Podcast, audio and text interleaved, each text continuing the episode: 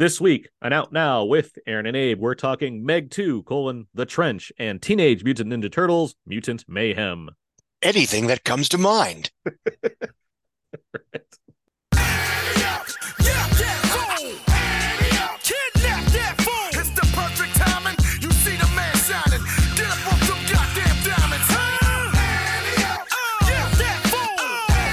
We are now recording. This is Out Now with Aaron and Abe. I am Aaron, and unfortunately, Abe is not here. He has been called away on assignment. But Out Now is a film podcast where Abe and I discuss new movies weekly. We dig into movies we most aspire for your review, the occasional commentary track, or some other fun movie topic. This is episode 544. 544. It's getting up there. And this week, we got another double header. We're talking Meg 2: The Trench and Teenage Mutant Ninja Turtles: Mutant Mayhem. All of those words. And joining me to discuss such things we have from Movies, Films, and Flicks, and Deep Blue Sea, the podcast, currently working to cash in on Mario's success and his love for jet skis by developing a Wave Race 64 movie. It's Mark Hofmeyer. So I made a big mistake. I went hunting after megalodons on a jet ski, and now I'm inside of one's stomach. It just swallowed me whole. So I hope my audio is okay in here. Can you tickle it and make it sneeze? Well, it seems to like it. So I've tried everything, but I guess there's someone had a hot spot that they were swallowed whole too. So I'm using their hot spot inside of this megalodon's stomach. I'm glad you made sure to make the logic make sense here. It's like at least we understand why the Wi-Fi is so good. Yeah, yeah. So we'll see. Now that you've told me that story, the dresser drawer in the background is raising many questions. Hey, the monster ate a houseboat, ship, and also joining us from the wrap, he has in fact seen a turtle to get down, as well as turtles slamming and jamming to the new swing sound. It's Scott Mendelson. You may discuss movies weekly, but I discuss movies strongly. Okay. That joke only took 12 years to make. Go, Scott. Always a pleasure. Thank you for having me. Glad to have you both here. Of course, we frequently have you guys on the commentary track. Scott, it's been a minute since we had you on a show proper. Correct. I'm glad we had you on for two of the most anticipated films of the summer. Teenage Mutant Ninja Turtles and Meg 2: The Trench, certainly anticipated by you two, which is why I have you on this podcast. You're not wrong. I mean, but I have to say, now that I'm not, doing box office reporting in the mornings, Sunday morning is great because my kids don't care. Well, Mark, glad to have you here as well. Of course, I know your fondness for things taking place at sea, which Meg 2 at least has many of. Would certainly perk your interest in any scenario. This one goes, the Meg 2: The Trench goes 2 for 3 on the Hofmeyer scale of greatness. So it features a sea beast and a jet ski. If it had a catapult, it would be 3 for 3. Waterworld's the only movie to do that, but I'll take 2 out of 3. The only movie to do that I've discovered that has a catapult, a sea beast, and a jet ski. Because Deep Rising's 2 out of 3. Zohan has 2 out of 3.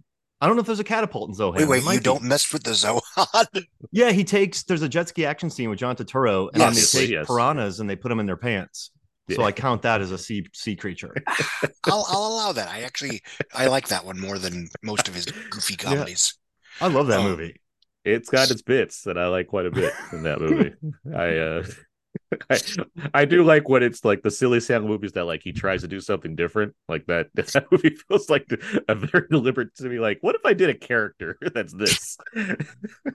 Sometimes they're Little Nicky, and that doesn't quite work out. Yeah, sometimes they're Zohan, and they do. Yeah. Scrappy Coco. Wasn't that his nickname when he moved to the States and pretended to be a hairdresser? Yes. All right. What a movie. I am glad to have you both here. We have plenty of stuff to go over. So we're gonna do that now. First up, we have Scott here, which makes the 11th annual summer movie gamble so much more fun to talk about because we have, of course, box office expert Scott Mendelson and perennial box office summer gamble loser Scott Mendelson here. I haven't been on the beat in a year, so I have some. Well, of course, this is where we talk about the films that we predict to go to do well at the summer box office. We all have our predictions for the top 10 domestically.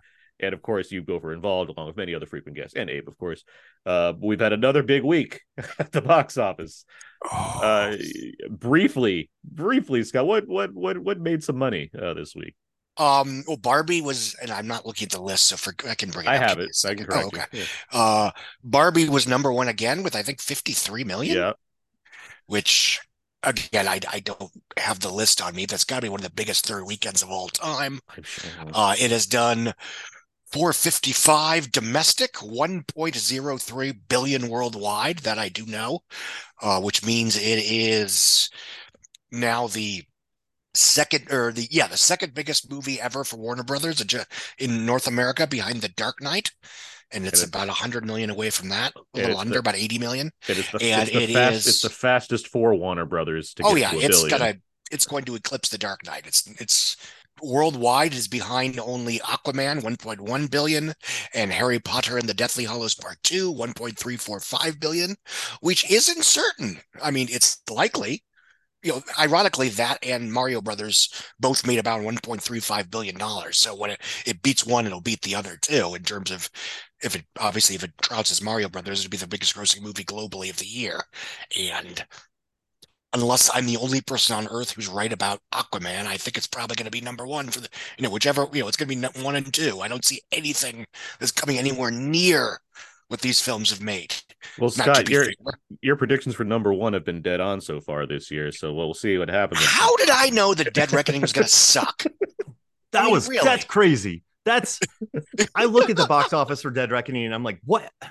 What is this? Like, what world am I in? I mean, again, I can't say, haha, I'm brilliant, because I'm going to explain it, because obviously I didn't see this ahead of time. I think Dead Reckoning, and again, most people liked it more than I did. I'm not going to be a dick about that. But I think when I was talking about, both in the beginning of the summer and as the summer went on, you had these films, Rise of the Beast, Indiana Jones 5, The Flash. You had films that were used to be a big deal, but we're now just, this franchise installment exists just because whatever. And we saw a lot of that in 2016 too, when he had new versions of Ninja Turtles, Independence Day, Ghostbusters, Bourne, X-Men, that were doing middling to lousy box office, because those films used to be special, but now they were just this week's court-appointed franchise tentpole. I was right on The Flash and Indiana Jones being softer than the internet projected. However, I was wrong to assume, I think most moviegoers viewed Mission Impossible Dead Reckoning Part 1 more in that ecosystem than I anticipated. Mm-hmm. Well, with all that in mind, we got to keep moving. Mission Impossible made like 6 million. It's at 150. It's going to do about 160, maybe 165 domestic, unadjusted for inflation. Because it's a genuine disappointment. And when you factor in the budget, which this one, because COVID, inflation, et cetera, cost $290 million. What you're seeing a lot of this summer was what in the old 90s Entertainment Weekly days used to be called a disappointment in relation to cost. Yeah, but they're still reeling in from all the money Cruise made them for Top Gun. Absolutely. They'll be fine. Yeah, and that's why, they weren't going to tell him no when he wanted to, say, add the submarine film scene from the first film instead of the second one. And they're not going to tell him no when Mission Impossible Dead Reckoning 2 comes around, because they want to keep him in their wheelhouse. So that's all that with Mission Impossible. So I got distracted by the MI stuff. It's basically irrelevant. Shout out to Insidious 5 for becoming the highest fifth entry in a horror franchise. I just did the math. Like, even I haven't done the inflation yet, but because Final Destination 5 is at one, I think it's at 155. Final Destination 5. So I haven't figured in inflation yet, but give it a couple more weeks. Just in general, it might be the biggest fifth entry in a horror franchise. And what was the budget? 10 million. I love this scrappy franchise. It makes me so happy. Yeah, the ROI is insane. I think that's correct. Yeah. Yeah. Because part 5 is usually where they start dropping, like, Nightmare and Freddy and all that, or Nightmare and Friday the 13th and Halloween and what have you. And I looked at The Last Key. It made like 174 million with Lin Shaye. With Lin Shaye as the lead. Like, I think it's the highest grossing film with like a 73-year-old lead. Like, and I'm not hating. Like, I'm like, she's amazing. No, she's earned it. But like, I mean, never Indiana Jones talked about that back in 2018. Horror film. Yeah. Sure. Okay. Yeah. Like, that's a big opening for that. And like, I don't know. I dig it. I love that. I love that franchise. It's a little, you know, it's constantly overshadowed in the discourse by The Conjuring, but it certainly pulls its weight on its own terms. That second one stressed me out so much. I left the theater. I like the second one a lot. Yeah. I still haven't recovered. It really was nerve-wracking. It's like a fun house on a volcano on a roller coaster. What'd the Meg make? $30 million, which is one-third drop from the last one, which did around $45 million opening weekend. That's not a shock. A, you're going to have the folks were just curious the first time factor. And you're going to have people that didn't like the first Meg enough to say, nope, I'm not watching the second one. You also have, obviously, Barbie and Oppenheimer are sucking a lot of the oxygen out of the room. Warner Brothers is winning either way in that sense. One interesting bit of trivia is that it opened with $53 million in China, which is slightly more than the $50 million the first Meg opened to, which makes it the third film since COVID, or since 2019, third Hollywood film to open bigger than its respective predecessor after Avatar 2 and Godzilla v. Kong. What else is happening? Oppenheimer made $28 million. Yes, $28 million. It's at 228.5 domestic. It's going to flirt with 300 at this point, which is insane. And globally, it's past 500 million. All this on a 100 budget, give or take. Everybody at Universal's happy. Holy shit. What Turtles do? Turtles, 28 over 3 days, 43 over 5 days, which is about in line with optimistic projections. The reviews are good. The cinema score is great. I see little reason this isn't going to leg out like a motherfucker well into the school year. It only costs $70 million, so it's going to be a solid way to revive an otherwise past its prime, franchise. And I think that's what Paramount, Jeremy wrote about this in The Wrap. But, I think Paramount is looking at animation as a way to sort of keep certain franchises like Ninja Turtles and Transformers in the ecosystem without having to spend $200 million every time. That's like Illumination spending for that. They went pretty cheap to begin with, did they not? Yes, and they still are. Smart, yeah. They make bank. The first Spider-Man cost, I think, $90 million. Mm-hmm. And I don't know what the second one did offhand, but I think it was like 120 or something. Something very reasonable considering. Given that Pixar movies cost like $200 million, yes, that's impressive. Which, I have very mixed feelings about that because on one hand, in this ecosystem, that's way too much to spend on an original animated film or almost any animated film. But wow, the money's on the screen. How to Train Your Dragon. That movie looks amazing. That's expensive. And speaking of Elemental, that has made $425 million worldwide, more than Indiana Jones 5. And about twice, it'll double Lightyear. Globally, it certainly saved face after what seemed to be an unimpressive opening. And there's a case to be made that it is the one taking the hit to reacclimate audiences to seeing Pixar movies in theaters, and that Elio, which actually has a great elevator pitch, is going to benefit in March. Okay, let's see. Haunted Mansion dropped 63%, made another $8 million. It's basically DOA. You shouldn't have made another one of those in the first place. Sound of Freedom knocked in another $7 million, 163 so far. It dropped 45%. It bleeds. We can kill it. Where does this end? 180. Well, I mean, 200. It did drop 45%. So it's starting to act like a normal movie. It's starting to lose screens a little bit. So I mean, does it get to 400? Does it get to 200 million domestic? It's going to be close. Is it international at all? Does it have a worldwide? Not yet. It will eventually. Okay. But normal rate of decline, which this film otherwise was not taking up to this point, so bear with me, means it gets to about 175. Okay. Which is insane. I mean, anything above like 50 is already insane. Yeah. And I did the very rough math yesterday just for curiosity. If you take up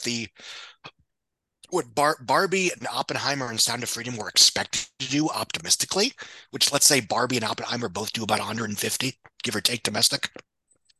And then Sound of Freedom would have been thrilled with $50 million. That would have been on par with like Breakthrough, back in 2019 when that was a Fox movie, and versus what they're actually going to make. The domestic box office got like an extra $850 million in the last couple months. And that is more than enough to account for, Flash and Mission Impossible and Indiana Jones didn't do as well as we hoped. All right. Let's see. Not that it's going to really impact the gamble, but Talk to Me Another 6 million, 22 total on a A24. That's a terrific 40% drop for an R-rated star-free horror film. Yeah. And having seen it, I can see why. Yeah. It is compelling. It is interesting, and we're seeing a theater. And I think it's crowd-pleasing in the right kind of way when it comes to horror movies. All right. That's, I think there's plenty of box office talk, but thank you, Scott, for having your added perspective in here, because you do that. When the opportunity still allows. Let's move on now. Let's get some. Actually, no, they have more. We have more show notes. That was just one thing. New commentary track. You guys are involved in these. We do a commentary track every month. It's always fun. This summer, we've been doing Superhero Summer, which has been a lot of fun. We've been talking about various superhero movies, celebrating various anniversaries. We just did The Dark Knight. And this coming month, now it's August. We're in August now. We're doing Blade, 1998's Blade, celebrating its 25th anniversary. This should be a lot of fun. Stay tuned for that one. You'll be able to find that episode when we record it, once it's released, on iTunes and Spotify, where you can give us a rating and review. Just search for our show, click on the old tab, write some things, and there you go. You've done it. Thank you in advance. That'd be great. Pop us up in the charts. I can't wait to talk about Blade. I'm excited to talk about Blade. What a movie. Honestly, I'm always excited to talk about Blade. You know, we stopped right now favorite, just to talk about Blade. I'd be like, yeah, let's do that. But my best theatrical experiences. Well, yeah, but I look forward to hearing about this. Not now, later. Yeah, later. Yes, later. But yeah, that's going to be fun to get into. Let's see. Yeah, that's it for show notes. Let's move on now. Let's get to some Out Now cookies. Team each week now we want movie the week they talk about their week. We got to go to cookies. All right. Mark, let's go to you first. What have you seen recently? The Wailing. So I've watched it before, but I'm doing an episode on it this week for Movies, Films, and Flicks, the 2016 film, South Korean film. And it's so good. It's just 2 hours, 36 minutes. Doesn't matter. Who cares? It's incredible. It flies by. It's really layered. It builds well. It's performed well. It goes places. So yeah, that's it. I love The Wailing and I can't wait to talk about it. It's just a really cool movie. So yeah, that's what I watched recently. Nothing new because I've just been busy with other assignments, but I was able to prep for that because I'm recording an episode. But I love The Wailing. Anything you calculated lately of note? Oh yeah. I got a thing about Cold Stallone, about how his movies are better when he's cold. I just did. I figured out the elevation of all the A24 horror movies just to make a joke about elevated horror. I figured out the biggest fan. It's good. This is important shit. I want to watch it and read that one. Hereditary is number one because it takes place in Park City, Utah, and it's the highest grossing. So the A24 horror film. They're right. A24 horror film that takes place in the highest altitude made the most money. And Midsummer's number two, which also is high altitude, which is the second highest. Yeah. So yeah, like the highest grossing. It kind of blows my mind. Yeah. It's a one-note joke, but that's what I do. Are there any cave A24 horror movies? Oh, man. And let's see. I do the biggest fandoms for. I have a video for that, and then I got some fun data that I'm pitching to Ringer, and then I got some fun stuff coming up. I'll stay tuned because it's always exciting to see these various things, how they shake out. Yeah. But that one got me right there. Elevated horror. That's fun. So stupid in one note, but that's it. When you enjoy it, it's not work. You know, like of course, yeah. All right, back to the podcast slave mind. Scott, what have you watched recently? I saw Talk to Me on Friday, which I enjoyed quite a bit.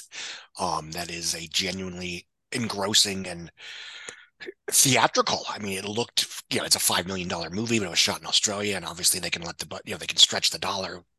And it feels big in a way that said, yes, you should see this on a big screen if you have the time. And that's always a nice thing to, I liked Watcher a lot last year, but what I really liked is this looks great on a huge screen. Random thought, I was waiting to fly home from Ohio and I ended up watching Ali Sheedy's Fear on Tubi because, my pleasure thing is now finding old school schlocky programmers on Tubi that I never, I heard of, but never got around to seeing. It's not a great movie by any stretch of the imagination, but it kind of reminds me how much I miss Balker's terrific high concepts. The high concept of this one is this movie, I think 88, 89, she is a psychic who uses her psychic abilities to help the police catch criminals. Okay, fine.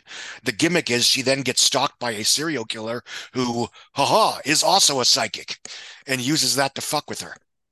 And is it a great movie? No, but it's a great idea for a movie. So it's fun to watch that play out regardless. If I was an executive and I heard that pitch, that high concept pitch, I would be like, make it. Yeah, exactly. Like, here's your money. Here's $5 million. Yeah. A psychic who helps the police is stalked by a psychic serial killer. Yeah, no, yeah. I don't want to oversell it. The film isn't as good as its hook, but its hook is so good that it's, you know, it's engrossing and watchable anyway. It's like Dark Angel and Dark. It's a TV movie. That's why I can't find it so easily. Was it? Yes. That's fair. It's a I always knew it as a TV movie. It's something you know I'd see on the video shelf, but never got around to actually grabbing it. Ali Sheedy, Laura Hutton, Michael O'Keefe, Stan Shaw. All right. Yeah. Pruitt Tankervins as Shadow Man. All right. Mark, do you watch Star Trek? No. Fair enough. Never mind. They had a big musical episode on Strange New World, and I was just floored by how good it was. It was basically the best, I would argue, the best musical TV episode since Buffy, you know, Once More with Feeling 20 years ago. Hmm. Oh, wow. Okay. Anyway. Just watch the episode? Sure. Why not? Oh, I mean, it's harmless. It's an hour. I love a good musical. I like anyway. That we are an open and accepting podcast of all stripes, but Abe and I have just no interest in Star Trek. This is not a thing for us. No, I not against anyone that likes it. It's just like it doesn't come up. And I mean, I'm generally, in terms of my trickiness, it's mostly the movies. I started watching. Ironically, I like Strange New Worlds because it reminds me of The Orville.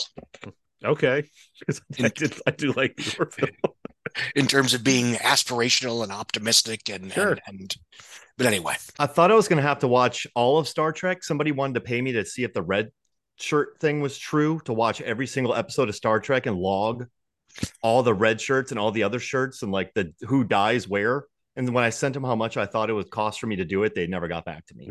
So no, otherwise it would be none of my business, but I'm, you know what? Never mind. You can tell me.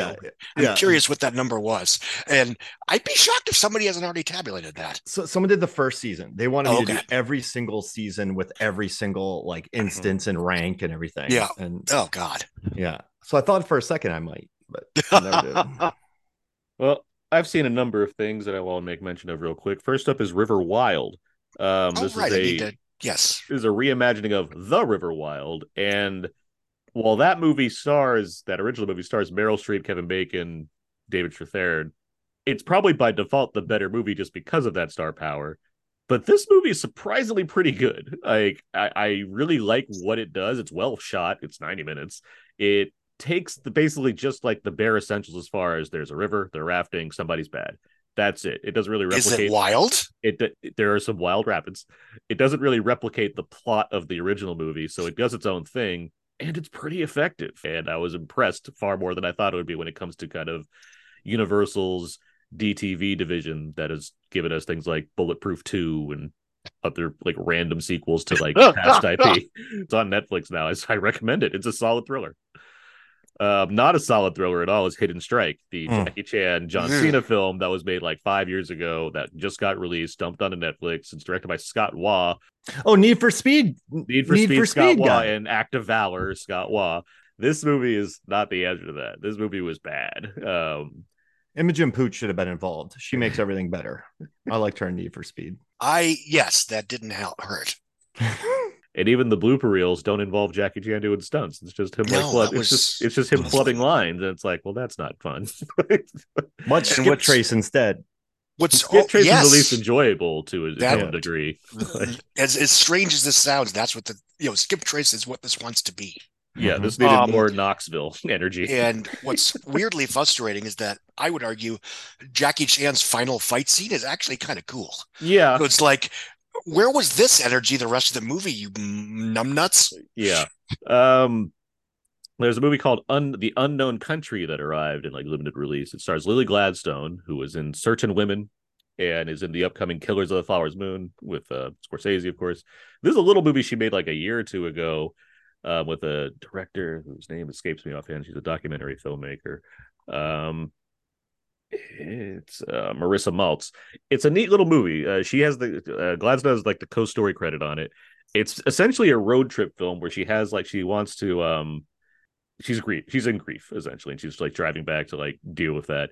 But like during this journey, as she stops at like restaurants and gas stations and whatnot, every now and then you meet like a character, like a waiter or the gas station employee or whatnot, and it does a thing like the best I can think of is like Run Lola Run, where it like stops the movie in its tracks to give you the story of who this person is. Here's the waiter, and like them just like giving a monologue about what their life is. And it's really neat. It's set specifically right after the 2016 election, I believe. Either that or the 2020. I think it's the 2016 election, though. So it has a certain place in time as a Native American woman drives through Middle America. It's doing that very deliberately. But it has these like just these optimistic little vignettes of these real people, which makes it feel like Nomadland in its own way. It's also shot very well. They very reminded me much of Nomadland. It's neat. It's a good little movie that like is arriving at the time where like Gladstone's about to probably blow up from, you know, being with Leo in a Scorsese film. So good movie. Unknown Country. Lastly, I never watched this when it came out, but now because Paul Reubens passed away, which we could talk about a little bit here, I finally watched Pee-wee's Big Holiday. Dunstan checks in. I finally watched Pee-wee's Big Holiday. I guess the third Pee-wee movie, right? There's only three. Right? Yeah. It's not directed by Burton. Obviously, it's directed by John Lee. It's produced by Apatow. This movie's very enjoyable. I don't know if you guys have you guys seen Big Holiday? Mm-mm. It slipped by. My kids had no interest, so it hit Netflix a few years back. I never watched it until now, but it's a very enjoyable like Pee-wee movie. It obviously doesn't have like the visual flair that Burton brings to Big Adventure, but it does the job, and it's such a good reminder of like the humor that Pee-wee brought in its heyday. It also has a terrific Joe Manganiello in a supporting role as himself, and it's wonderful. It's the best thing. I grew up watching Pee-wee's Playhouse with my dad. I remember specifically like having a lot of like fun doing like just and like even bringing that when he brought up that Paul Reubens passed away. You know, my dad like he sees plenty of movies with me, and he can give a shit about like Marvel movies or stuff. But like he's off the bat, he's like, remember those movies, Pee-wee's Big Adventure and Big Top Pee-wee, like. Those are pulls. Like, it's easy enough to bring up the first one. The fact that he brought up Big Top Pee-wee, it's like clearly there's an impact there. And I certainly was a fan of Pee-wee and Paul Reubens is like when he's around in a movie, it certainly I think he was certainly added to it as opposed to subtracted, just because he has a unique comedy presence. But we have all heard the news at this point as far as he had cancer for multiple years and was holding that back and whatnot. But it was you lose somebody like that where it's like, yeah, I don't know him personally, but like it certainly had an impact on my childhood, and I just wanted to bring that up. Do you guys have any thoughts on Paul Reubens?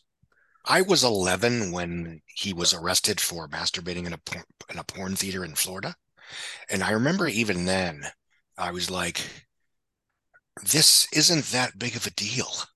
Why are we pretending that this is a huge deal?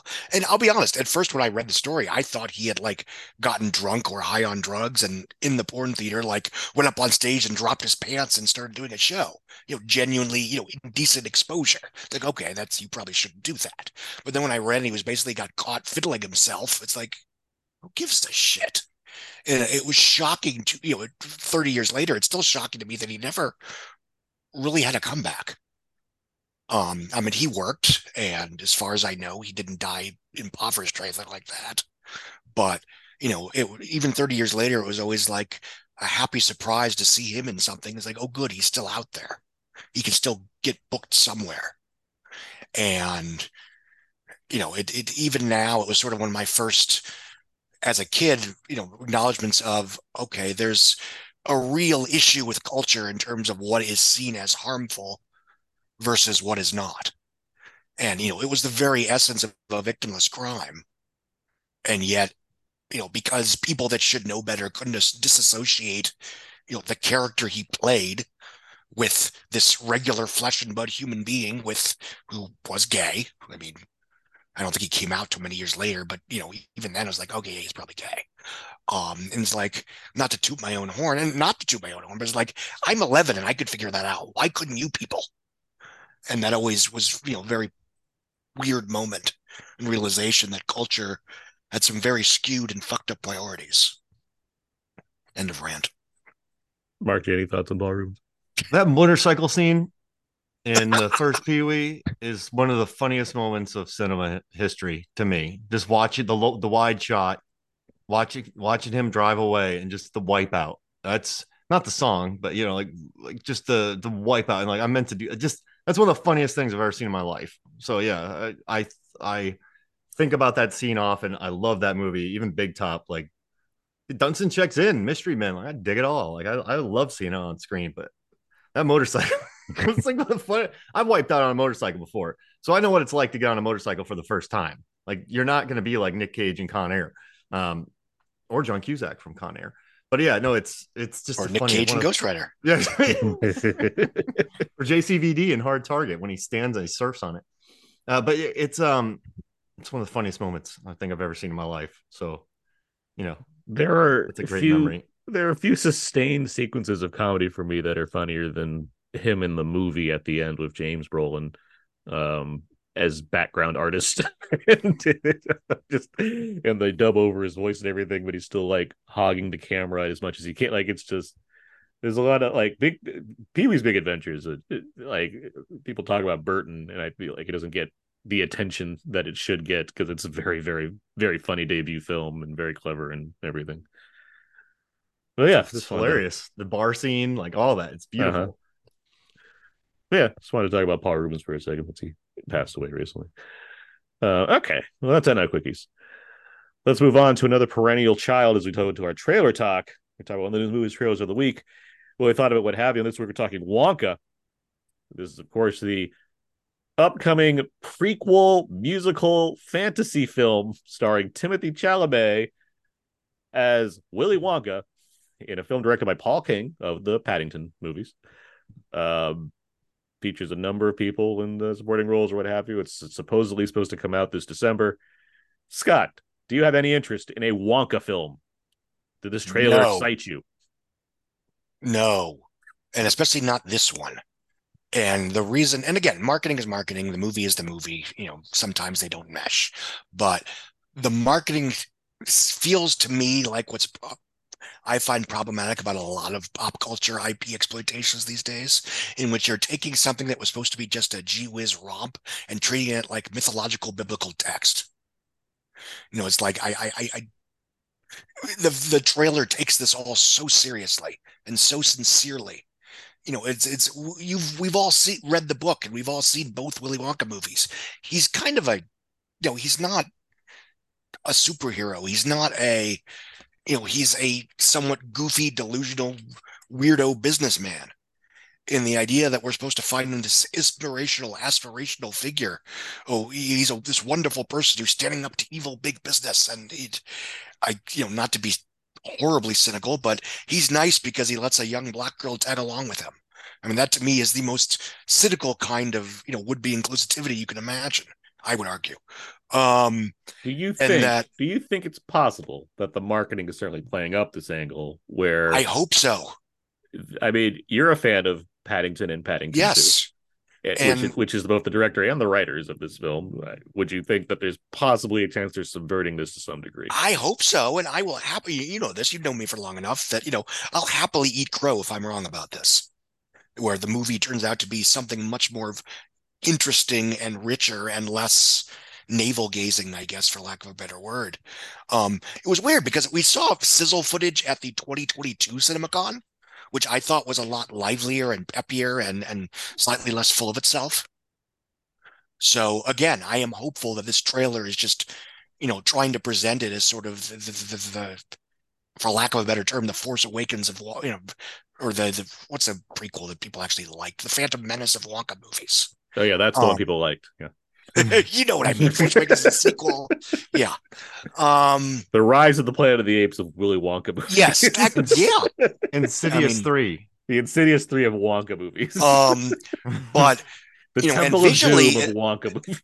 And visually, it doesn't look nearly as colorful as I was expecting, which is worrying because that's, obviously we've watched the trailer on our laptop, and I've also seen it on a Dolby screen, which is probably as good as it's going to look, give or take IMAX, and it does feel grayer than I'd think.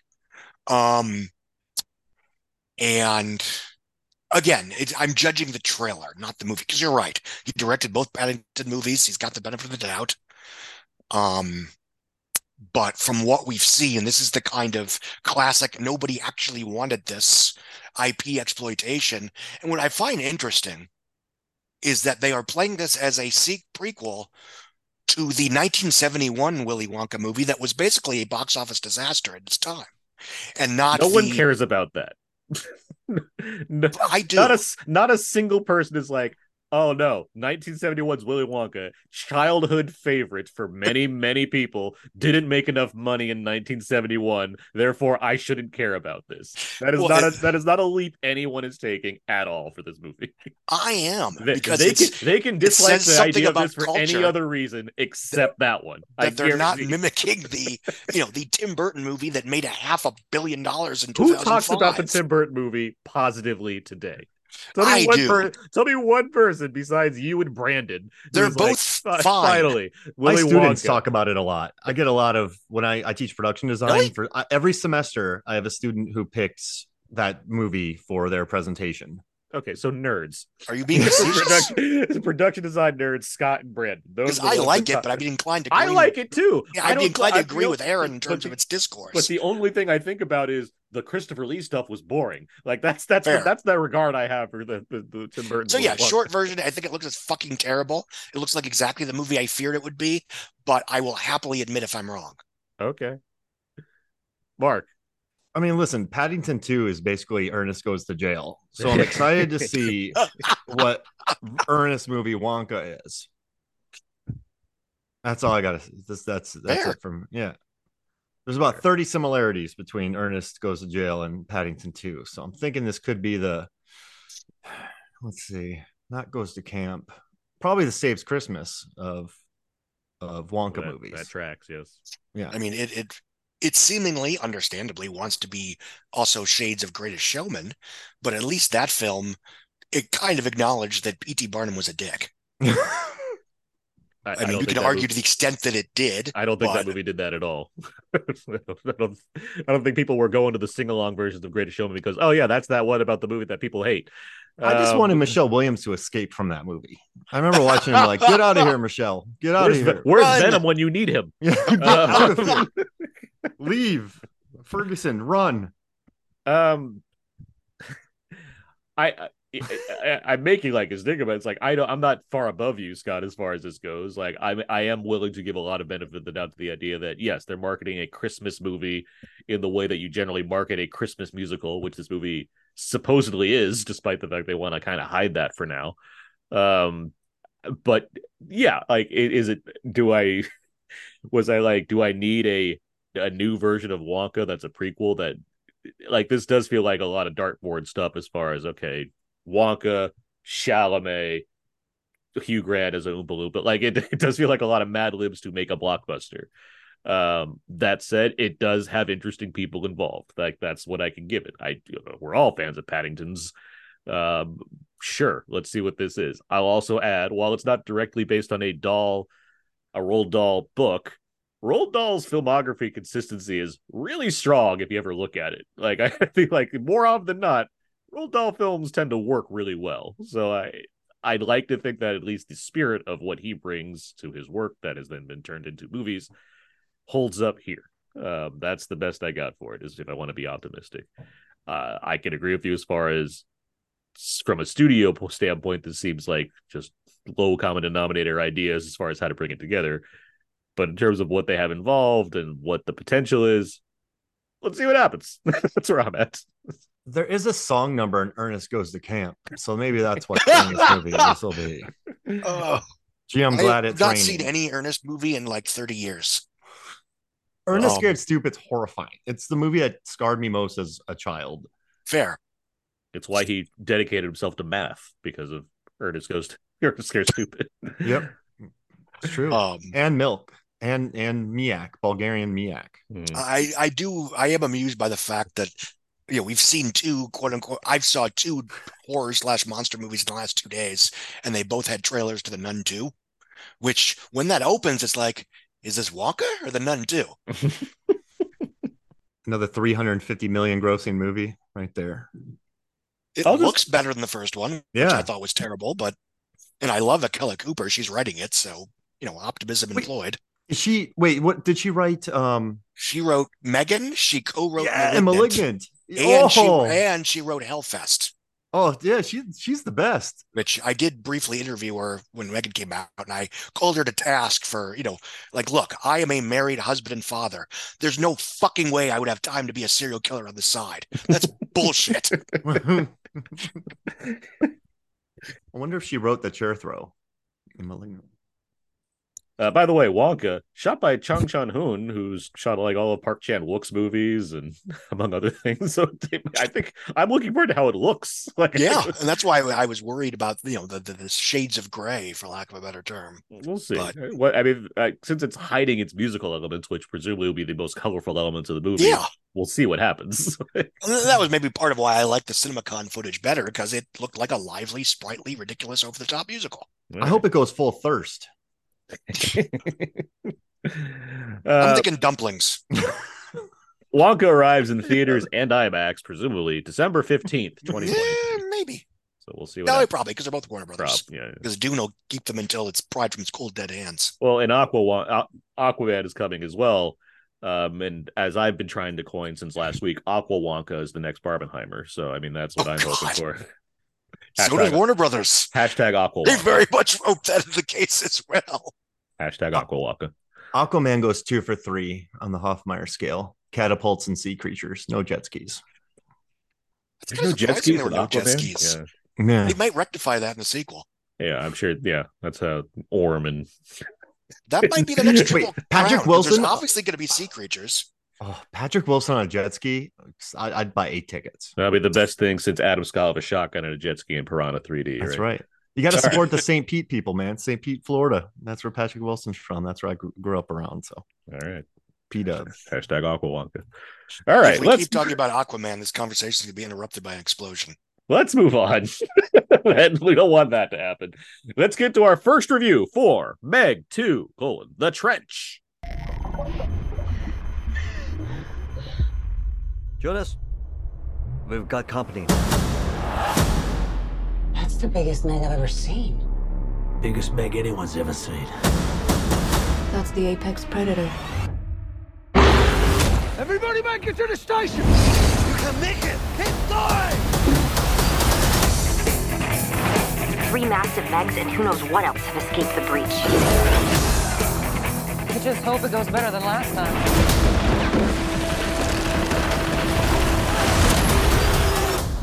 What happened last time? You don't want to know. Okay, that should have been some of the trailer for Meg 2, The Trench. 2018's The Meg was a film long in the making, but it finally happened based on the 1997 hit novel by Steve Alton. The film was a huge budget movie about a giant shark with Jason Statham in the lead role. It was a hit. 5 years later, here we are with Meg 2, The Trench, very loosely connected to Alton's own 1999 sequel novel. It once again features Jason Statham and finds him along with Chinese superstar Wu Jing, once again exploring the deepest parts of the ocean and dealing not only with megalodons, but other creatures, as well as evil underwater miners. Things become all the more complicated when giant sharks once again find themselves near heavily populated areas. Mark, I'm going to start with you. Where are you with The Meg? And what do you think of this sequel? Oh, no, this is better than the first one. The first one is one of the most bland pictures I've ever seen. So this one, at least, I don't think it needed a...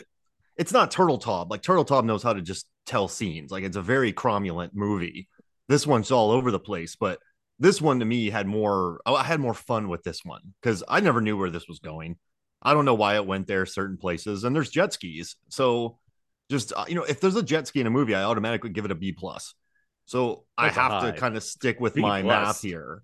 And listen, like, but it's kind of crazy because the jet ski curse continues, because I figured out, like, movies that feature jet ski action scenes have like a tomato meter rating of 29%, and they make an inflated domestic box office of 49 million on an average of $82 million budgets. So they're very low rated. They rarely make their budgets back. So I feel like the jet ski curse is continuing with this, but no, like, as far as jet skis and creatures, like Deep Rising, I enjoy more. Like, this is Piranha, I enjoy more, but this one's fun. But I still like it better than the Meg 2018. Okay, I just dropped a lot on you. But I feel like I finally get to talk about jet ski action scenes, so a lot comes out. But yeah, no, I like this more than the first one. Scott, what do you think of Meg 2? I really enjoyed the first Meg far more than I expected to. I thought it was a very cleanly constructed old school studio programmer. And it was a good example of what happens when you give somebody that's been doing this for a while, you know, a nuts and bolts professional like Turtle Taub, you know, $150 million to, you know, go play. I thought it was funny. I thought it was quirky. I liked the characters quite a bit. This was basically the movie I initially assumed the first Meg would be. I thought it was very narratively sloppy. I thought the characters were far more generic. I thought the plot was far more convoluted than it needed to be, to the point that I was easily confused. And I shouldn't be confused by the Meg 2, The Trench. Well, I appreciate that it wasn't a straight-up remake of the first film. I mean, it does tell a different story and plays in different genre sandboxes. I thought the first two-thirds were relatively dull. Even my children knew, you know, very much, you know, my son loves the first Meg. And even he was like, you know, I like the idea of them going down to the trench, but it didn't seem like they did much with it. And, you know, not to... And this isn't fair to the movie, but, you know, Underwater is a film that did that, a similar premise, I would argue much better. And to be fair, that's an R-rated monster movie. It's a different can of worms. Underwater we do R? What was that? Is Underwater R? Yes. Yeah. That dude explodes. Oh, yeah. It's PG-13. Wait, Underwater's PG-13? Yes, it is. No. Yeah. I love that movie. That I know what I'm doing on this podcast, keeping you guys in check here. Fair enough. It's anyway, a violent movie. I agree. Yeah, it earns that PG-13. Wow. Take that, TJ Miller. But anyway, we do eventually get the what you paid for stuff, which is the shark, the sharks eating people and causing chaos in the daylight in brightly lit scenes while our band of heroes try to outwit them and deal with other conflicts. And that's where you get most of the trailer shots, frankly. But for me, it was too little too late. I was very, very disappointed with the film. There are some interesting ideas. I like the idea of Wu Jing and Jason Statham basically co-parenting a teenage girl. That was kind of cute. I do think by virtue of Wu Jing being a giant box office star, there's a certain plot armor for the two leads that otherwise wouldn't exist, but I can't hold the move that much. I can't hold it that much against the movie because it's not like I expected Statham to die either. But I felt, again, my biggest problem is I thought the characters were really charming the first time around, to the point that I was entertained even when there was no shark. In this film, it felt very generic and expository in terms of its dialogue and its interactions. And I was genuinely bored when we weren't seeing quote unquote spectacle. And I didn't think the spectacle was all that impressive. So alas. I generally agree with Scott here. I liked the Meg. I wouldn't say I was like huge on it, but I rewatched it again this week. I'm not going to by any means say it's a perfect blockbuster, but it's a satisfying one for me. I do think the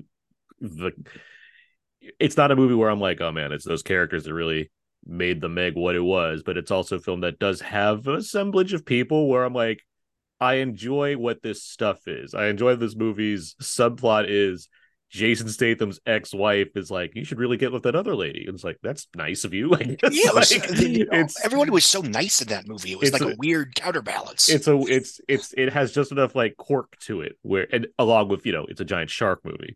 Yes, it's a PG-13 giant shark movie, so it's never really going to give you exactly what I think Steve Alton would have wanted in seeing a giant, you know, recreation of his work on a giant blockbuster budget. But like the movie entertained me. This movie, I'm with Scott as far as like for the stuff I wanted to see, it took a long time to get there, and I'm not against that if like the stuff getting there is like goofy fun, and the idea of Jason Statham and Wu Jing go underwater to find a secret mining operation. That inherently seems like it should be fun.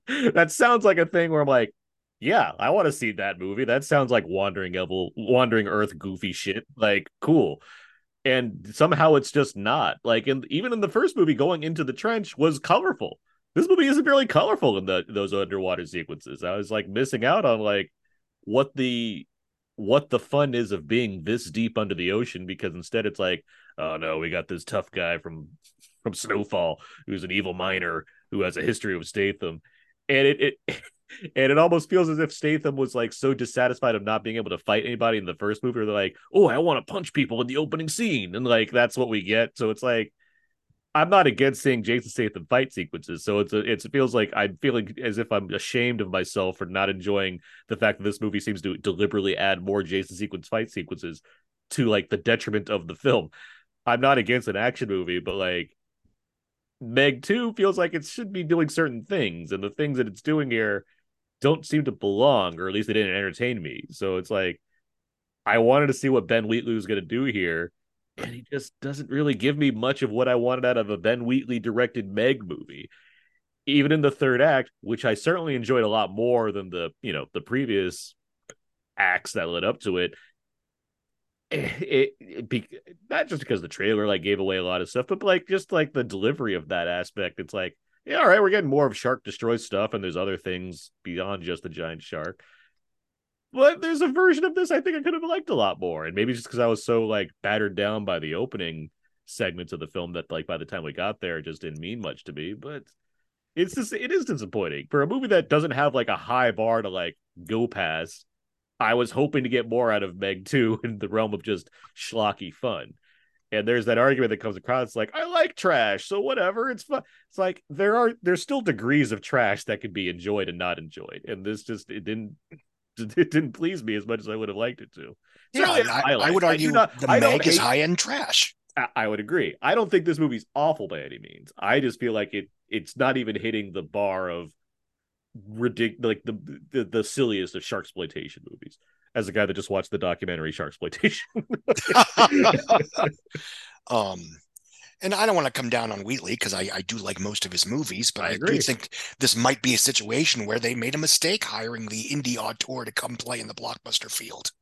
As opposed, and again, even 5 years ago, I felt that one reason why the Meg was better than I was expecting is because they hired a 90s studio vet. The Tom. Yeah. And, I actually like The Sorcerer's Apprentice. I wish it only cost $75 million because then we might have gotten another one, but I digress. But this one, I mean, it's even when you get what you pay for, there's a certain listlessness. It's like, it almost feels like they're doing it out of obligation. It does not feel organic to me. Well, because the stakes aren't very high once they beyond like, don't let sharks eat people. The stakes don't really feel that significant at that point, because there's a whole other plot that involves guys with machine guns going after our heroes, and it's like, wait, why are they going after our heroes again? Like, they're not even in the mine anymore. Like, what are they? Yeah. Have they seen too much? Like, what's going on? I enjoyed DJ though. I think DJ is definitely the MVP of this movie, and just watching where he was in the first, like in the first one, there are certain things I love in this. When the guy goes to sacrifice himself, Stephen's like, you don't need to do this, because in the first Meg, everyone's sacrificing themselves left and right. There's a lot of that, yeah. Statham's like, we don't need to do that. Let's put that as plan C. Yeah. And I don't think I saw anybody just fall off boats in this one. There's about 18 falling off boat scenes in the Meg. So I think there's some elements that are a little bit more fun. But yeah, no, I mean, but DJ, like just him and his backpack and his taser and the pepper spray bit with Cliff Curtis. I mean, between like Marina and Avatar and this, like Cliff Curtis is doing great around water. So I dig that of his. Like I love watching him jump around with his gun and be all prepared and make the mirror. And I don't know that I had a lot of fun with this character. So I entirely agree with you. I do think that pepper spray scene is one of the funniest scenes of the summer. I think that is a genuinely good comedic setup because of the actual tension. There's more tension I think in that sequence than this movie, which is not a very tense movie. It's an action movie. It doesn't like really rely on building anything up. It's not like the first Meg is hardly a horror movie either, but I do think there's at least some suspense because we just haven't seen this before. Where this movie's like, there's three of them. Does it matter? We see it right away. There's no. I'm not saying it needs to be on the level of Jaws, but this movie's not even trying to be like hide the shark in any way whatsoever. But yes, the DJ stuff I do think is effective because I found him genuinely not very funny at all in the first movie. Mm-hmm. It felt like a bargain bin casting choice where this movie's like, oh, they gave Paige Kennedy like a lot more to do here. I like the idea of him being like, last time around I was literally a fish out of water. This time around, I'm prepared. I got a backpack. I learned how to fight. All that stuff's actually really fun. It gives Cliff Curtis something to do also, because Cliff Curtis is a tremendous character actor. So stranding him above water, having nothing to do, that's not going to help anybody. So I like that they actually made a buddy unit out of that team, which was entertaining to me, compared to honestly the Statham Jean stuff, which I think started out strong because, yes, while they had to fridge Lee Bing from the first movie, they had to completely murder off Jason Statham's love interest off screen. The idea of, okay, now we bring in Wu Jing here. That's fun. That's a neat idea, but then it doesn't. I don't think it really goes anywhere after the first, the opening of them. Regis wasn't bad. What Melisanthi Mahout? I liked her and DJ together. She was a decent character. Yeah, pretty bland, but it just seems like a small scattering of memorable characters compared to that first movie where there was weird. The thing that got me in the first movie was it's that the one of the guys that does the self-sacrifice, right? He's the guy that was with Jason Statham at the beginning, where he's Longmire. Yeah, he thinks Jason Statham made up. He got scared. Yeah. It's dude, now we're literally dealing with the giant monster. You're still being mad at Jason Statham. He's right. And does Jason Statham look like a guy that got scared? He's Jason Statham.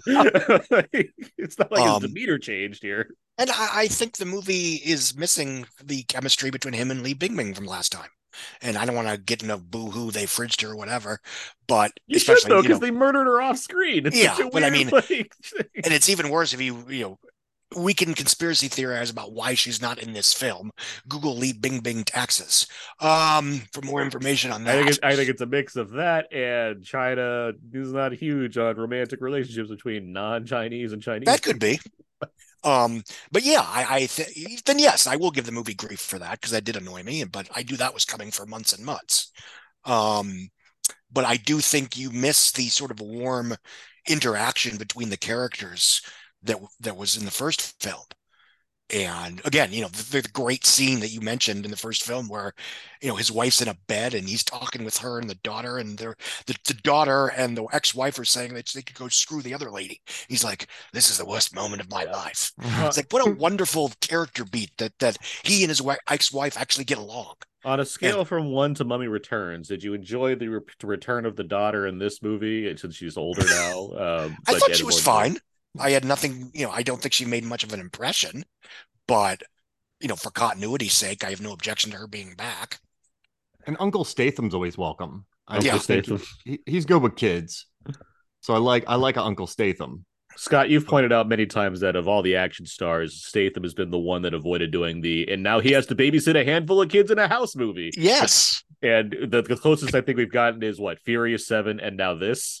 Yeah, as far as Statham has a child to look after, I guess Safe, but even then, that's not really the same. It's not a broad comedy. No, like Pacifier, it's one of his best action movies. It's just a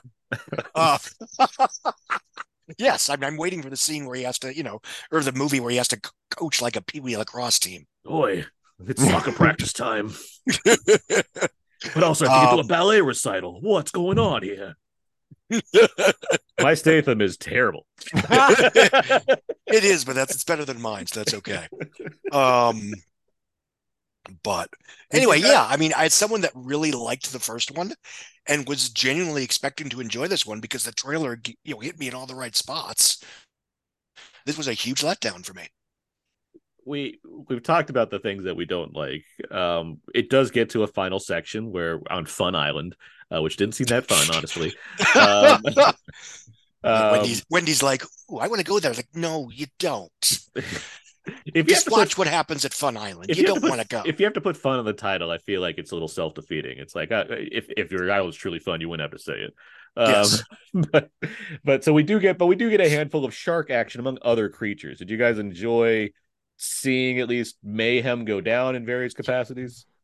A mercenary gets front kicked into the mouth of a shark. I'm a big fan of front kick cinema, so it's anytime I see that, I'm happy. So anything else could have happened, I would have been cool. So yeah, I mean those scenes I loved. I'm down for a front kick mercenary into the mouth of a shark.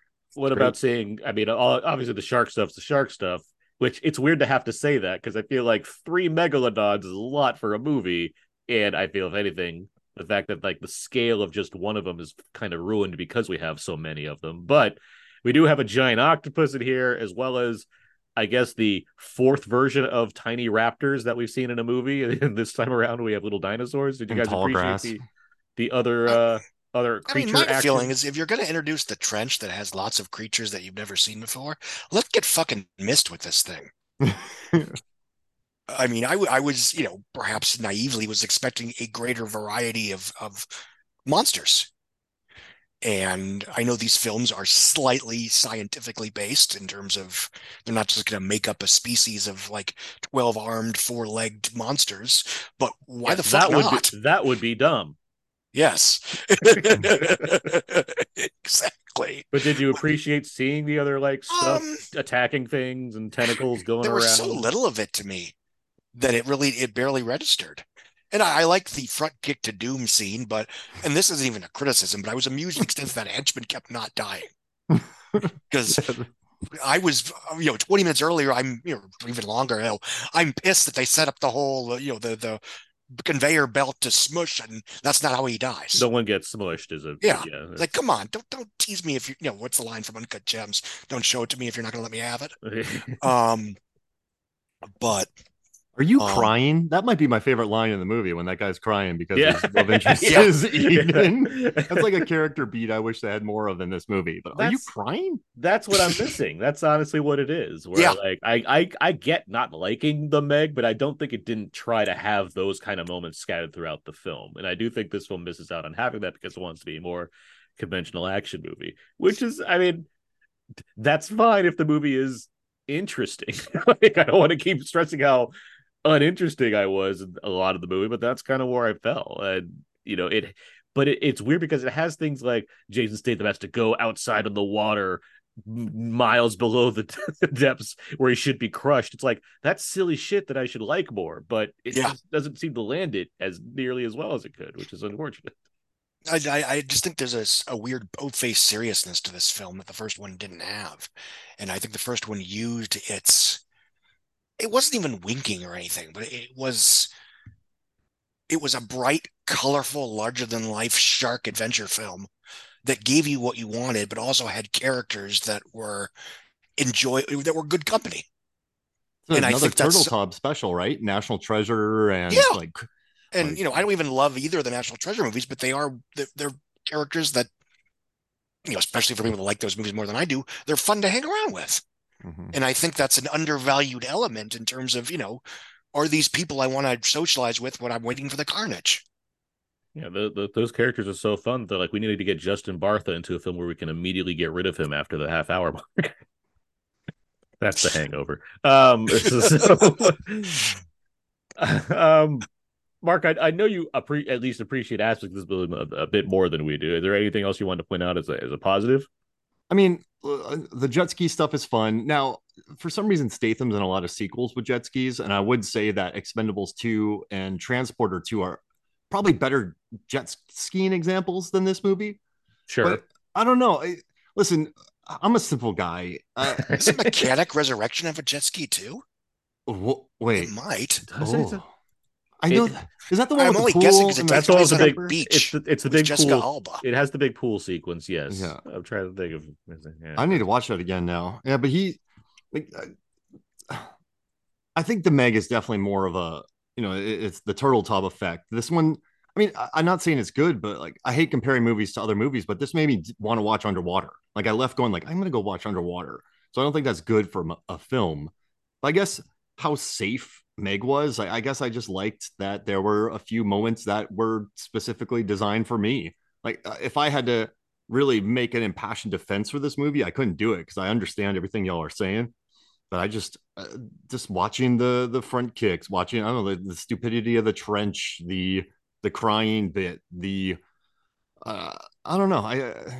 Statham's wearing another ski cap. Like this is his fourth one that he's worn in a movie, so it's I don't know why I know that, but.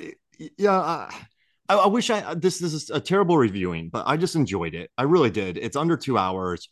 It I like ocean stuff. I like sea creatures. I don't know why they put lights on this building when they knew that megalodons could destroy the lights. Like, I don't, there's so many holes. Like, how did they make that thing? Like, how did they make that structure? Well, so because evil Sienna Gilroy secretly funded an entire mining operation. Oh, gosh. That's it's underwater. Somehow needed it to be secret, even though, like, she has tea. Like, I don't, it's a bit, like Scott said, the plot is weirdly confusing when it shouldn't be. And that's another thing I like about The Meg, where it's very straightforward. Like, there's a big thing. We need to stop that. Like, that's it. That's the plot. There's too much plot. They're like, hey, we're going to capture this megalodon. The megalodon is like, all right, I'm escaping. Like, it's, there's way too much going on. There's double crosses. There's triple crosses.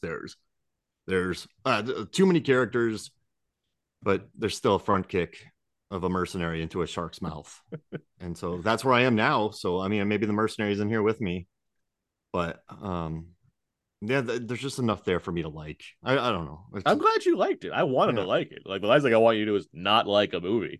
I do think it again. How dare you? I do think it's not awful by any means. It just feels like in the realm of shark movies, which we certainly have plenty of.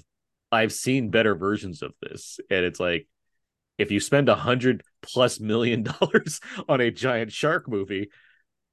Give me that. And you put Ben Wheatley in charge in it. Give me what that looks like. Don't give me whatever Warner Brothers stipulated to make it, I guess, friendlier for China. I don't even know what. I don't know what, like, the goal here was that didn't really succeed for me. I'm guessing it's the Chinese film company that, you know, CMC, I think they are. Well, because it is a co-pro. Well, because it does feel more... You've seen your share of Chinese blockbusters. Yes. It does feel more like a Chinese blockbuster than a typical Hollywood movie. Yes. That doesn't make it a bad or, that doesn't make it a good or bad thing. It just feels like there's a difference here. Like you said, it's not a retread of the first movie. It does have its own path it's going down.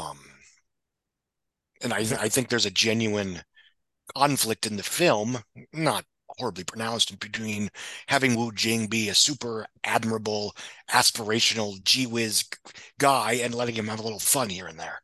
Well, as one that's, you know, definitely enjoyed Wolf Warrior 2, I know he's capable of action, and they don't really give him a lot of action to do in this, which was also a disappointment to me. Yeah.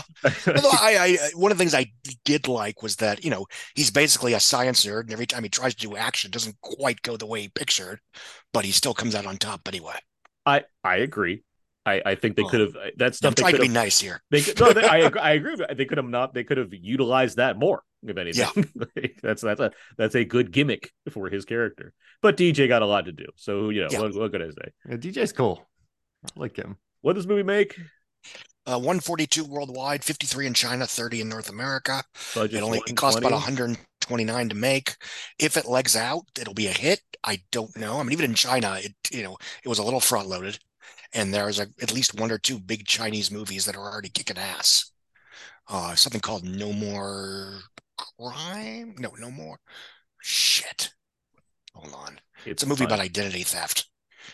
No More. As he stalls for time to look it up. Well, Scott, I got my... No More Bats. Oh, okay. Which made approximately... $30 million on Saturday. Oh no, the Meg only dropped 16% on Sunday. That's decent. I could be mistaken. It might leg out. It did $20 million on Friday, and then it dropped a bit on Saturday, but it's starting to recover on Sunday. So and if this does, you know, 150 million in China, I mean, no, that's not enough to be, you know, a deal breaker in terms of whatever. But it's 150 that most of this year's blockbusters aren't going to have. So, Mark, what were you going to say? I was going to say, while you were going for time, I have my definitive ranking of films that feature deadly or magical sea creatures and jet ski action. Good. So number 1 is Deep Rising. Number 2 is Barb and Star Go to Vista Del Mar. Number 3 is Piranha 3D. Number 4 is Waterworld. Number 5 is You Don't Mess with the Zohan. 5 is You Don't Mess with the Zohan. And then Meg 2: The Trench. And then Shark Attack 3 Megalodon. And then Shark Night. So that's my ranking. Got it. Good. That sounds legit. Very important, right? There's a lot of thought when a lot of swimming. Number 2-1 is it's nice to be reminded. Yeah, I love Barb and Star. Yeah, me too. Well, I think we've talked plenty about Meg 2: The Trench. When should people go and see this movie, Mark? When should people see Meg 2? Let's rent it. Go watch Oppenheimer or Barbie or Insidious: The Last Door. rent this. Yeah, because it's not big enough. There's no scenes in there that gave me awe. Mm-hmm. I never felt awe while watching this movie. So yeah, just watch it at home. Fine. Scott, I mean, I'm generally supporting the theatrical experience no matter what. But if you're not me, then yes, I think this can wait till you can get a decent, you know, a 1080 or 4K streaming / physical media copy. Because honestly, I don't know if the visual oomph was the movie or the projection at my non. You know, I wasn't able to see it in any kind of PLF just because the showtimes didn't work out. And unfortunately, now when I see a movie that looks kind of muddy, I always wonder, is like, is this going to look gorgeous on Blu-ray in 3 months? So yeah, I unfortunately I would say wait. Yeah, no, I think this is a Max release. You can watch it on Max, the one to watch on HBO. That's my desired, I think, choice here, which is unfortunate. But yeah, I wouldn't race out compared to some other things such as the Haunted Mansion, which is a ghoulish delight, some critics are saying. But who the fuck said that? What a sellout, Jesus! But yeah, so that's our take on Meg 2. Which brings us now to another time here. It's time for some games.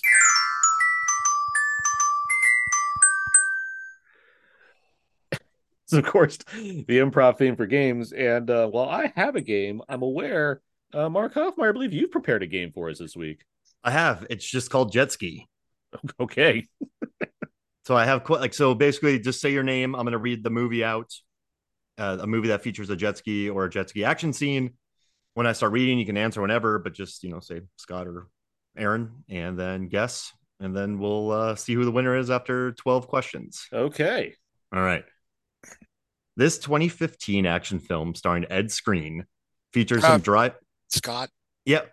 The Transporter Refueled? Yep, that's it. He drives a jet ski into a Mercedes. I almost said Transporter Legacy, but I corrected myself. Okay, so we got that. One question down. This 1994 video game adaptation features Mark Dacascos and Scott Waugh fighting. Yep. Double Dragon. That's it.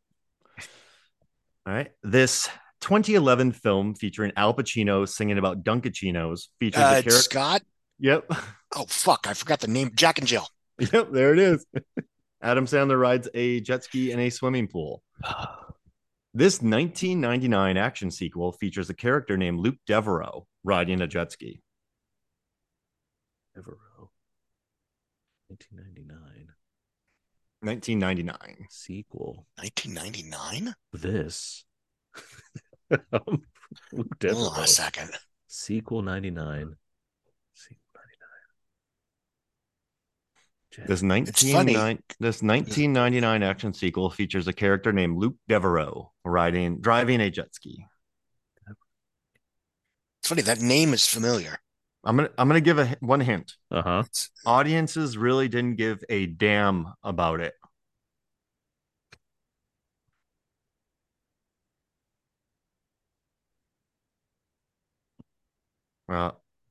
Is this a JCVD film? I don't know. Like what non-sequel did he make? Like, no one cared about. We'll go here. 5. Four, three. Scott. Yep. Universal Soldier: The Return. Yep. That's it. Devereaux. All right. This 2005 action comedy features a Fast and Furious jet ski action scene that opens up the movie. Is it 2005? There's a hint there.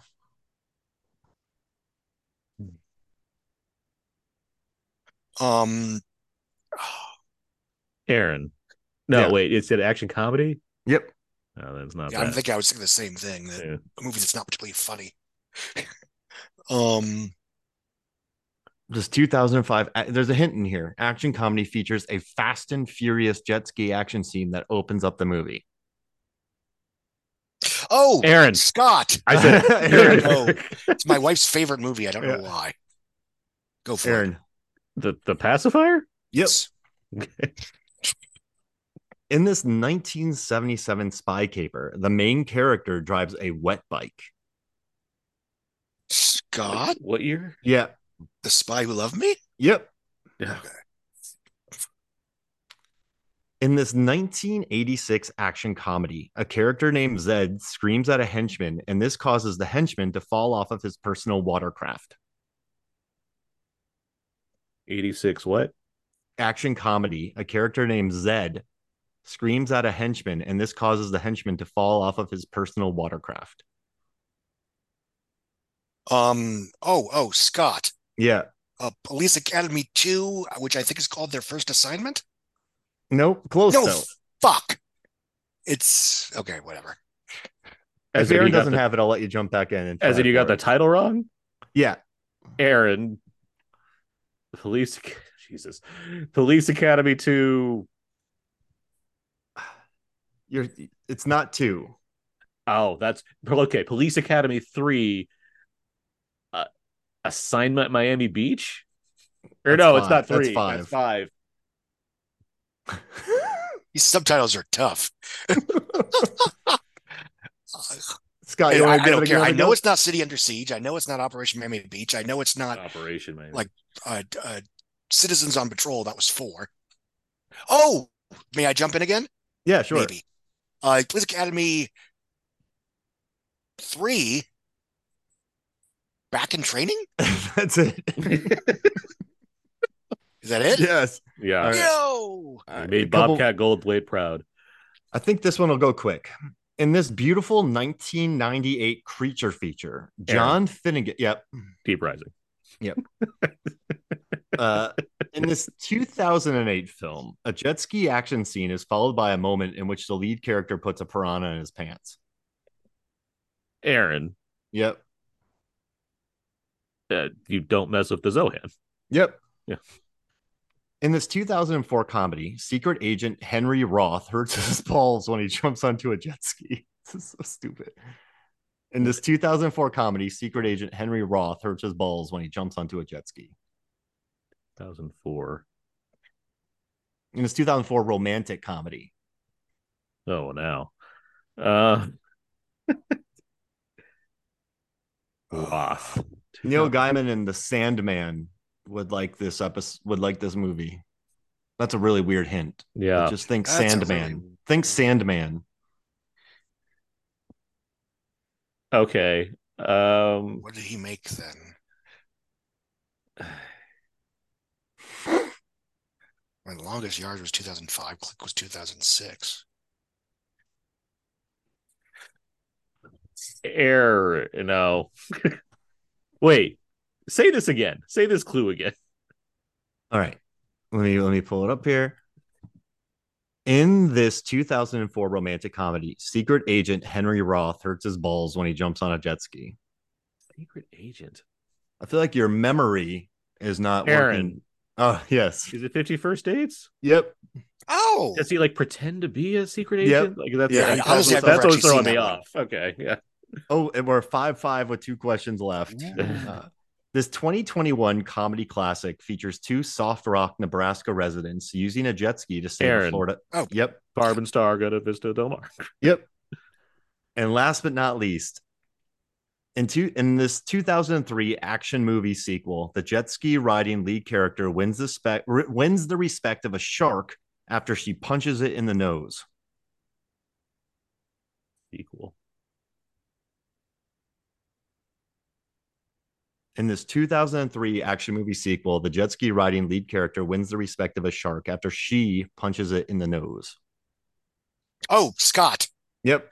Tomb Raider: Cradle of Life. Oh, that's it. God, of course, your fucking Tomb Raider movie. Okay, so we just ended on a tie, so I'll just come up with one more to break this tie here. Okay. All right, I can do this. Let's see. Cradle of Life opens with a big fat week break wedding. Oh, wait. Okay. I just got to get the date real quick. In this 2010 3D movie, a complete idiot does a jet ski stunt from a pool, by driving out of a pool. Aaron. Oh, Scott. Yeah, go for it. Jackass 3D. Yep, that's it. Good 3D movie. All right. So 6-5. That was close. Or wait, no, 7-6. That was a good one. All right. That was stressful. That was stressful. It was more stressful than Meg 2. I had a lot of fun coming up with these questions. I was just sitting here like, I like these. Well, good. Thank you for that game, Mark. That was fun. Thank you. That was good. Oh, yeah, absolutely. Now, you're not going to leave unchallenged here. I have another game for you guys. Oh, yeah. It is called Mutants in Time. This is a game where I'm going to read you taglines from films featuring actors featured in Mutant Mayhem that have also starred in other movies involving some kind of giant or mutant or creature or some kind of mutation of any kind. So you have to, if you think you know the answer, which is the name of the movie, say your name and the answer. Okay. If you think you know the star involved, that's just fun. You can add that on too. Here's the first one. Only one criterion: genetic perfection. There's a second tagline that I can read. A life is a dangerous thing to share. A life is a danger. Mark? The island? It's not the island. On the right track, though, but this is a 90s film. Oh. Genetic perfection. I assume it's not. There's no gene for the human spirit. Wow.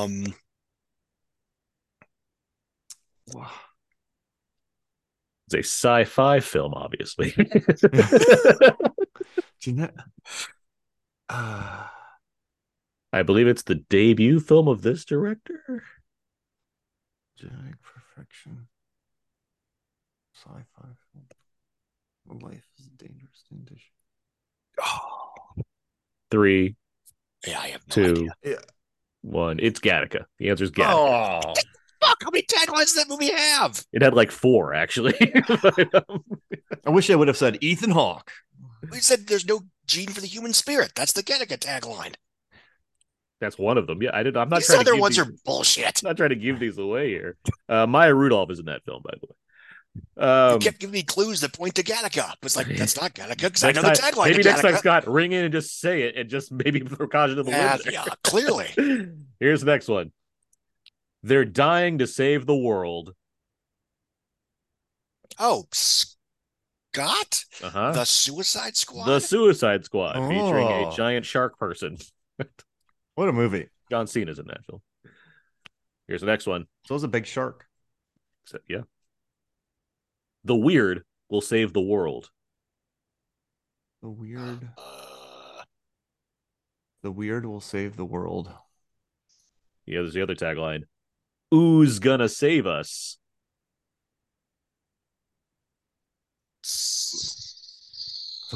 The weird's gonna save the world. Who's gonna save us? Every other tagline will just give this away immediately because it features multiple words that are the title of this movie. I'm just going to be stupid and say Scott. Uh-huh. Teenage Mutant Ninja Turtles 2: The Secret of the Ooze? Incorrect. Yeah, I didn't think so. This is an animated film. Oh, frick. It's a 2000s animated film, I believe. Yes. What's the tagline again? The first one? The weird will save the world. This is a versus movie. Oh, fuck. Okay. I'll wait. Mark? Monsters vs. Aliens? That is correct. Monsters vs. Aliens. Ooh. Featuring Seth Rogen.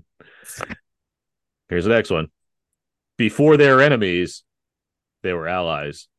Before their enemies, they were allies. Mark? Universal Soldier? Incorrect. Here's the next tagline. Oh, okay, Scott.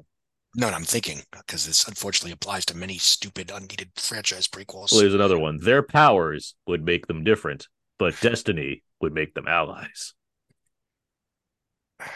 Their powers would make them different, but their destiny would make them allies. Oh, long shot. Scott, X-Men First Class? That is correct. X-Men First Class. Whoa. Featuring mutants. Oh. And Rose Byrne. Okay. Yeah, she's the best. Here's the next one. This one didn't have a tagline, so it's going to read a plot synopsis. What? Okay. A young girl risks everything to prevent a powerful multinational company from kidnapping her best friend, a fascinating genetically engineered beast from South Korea.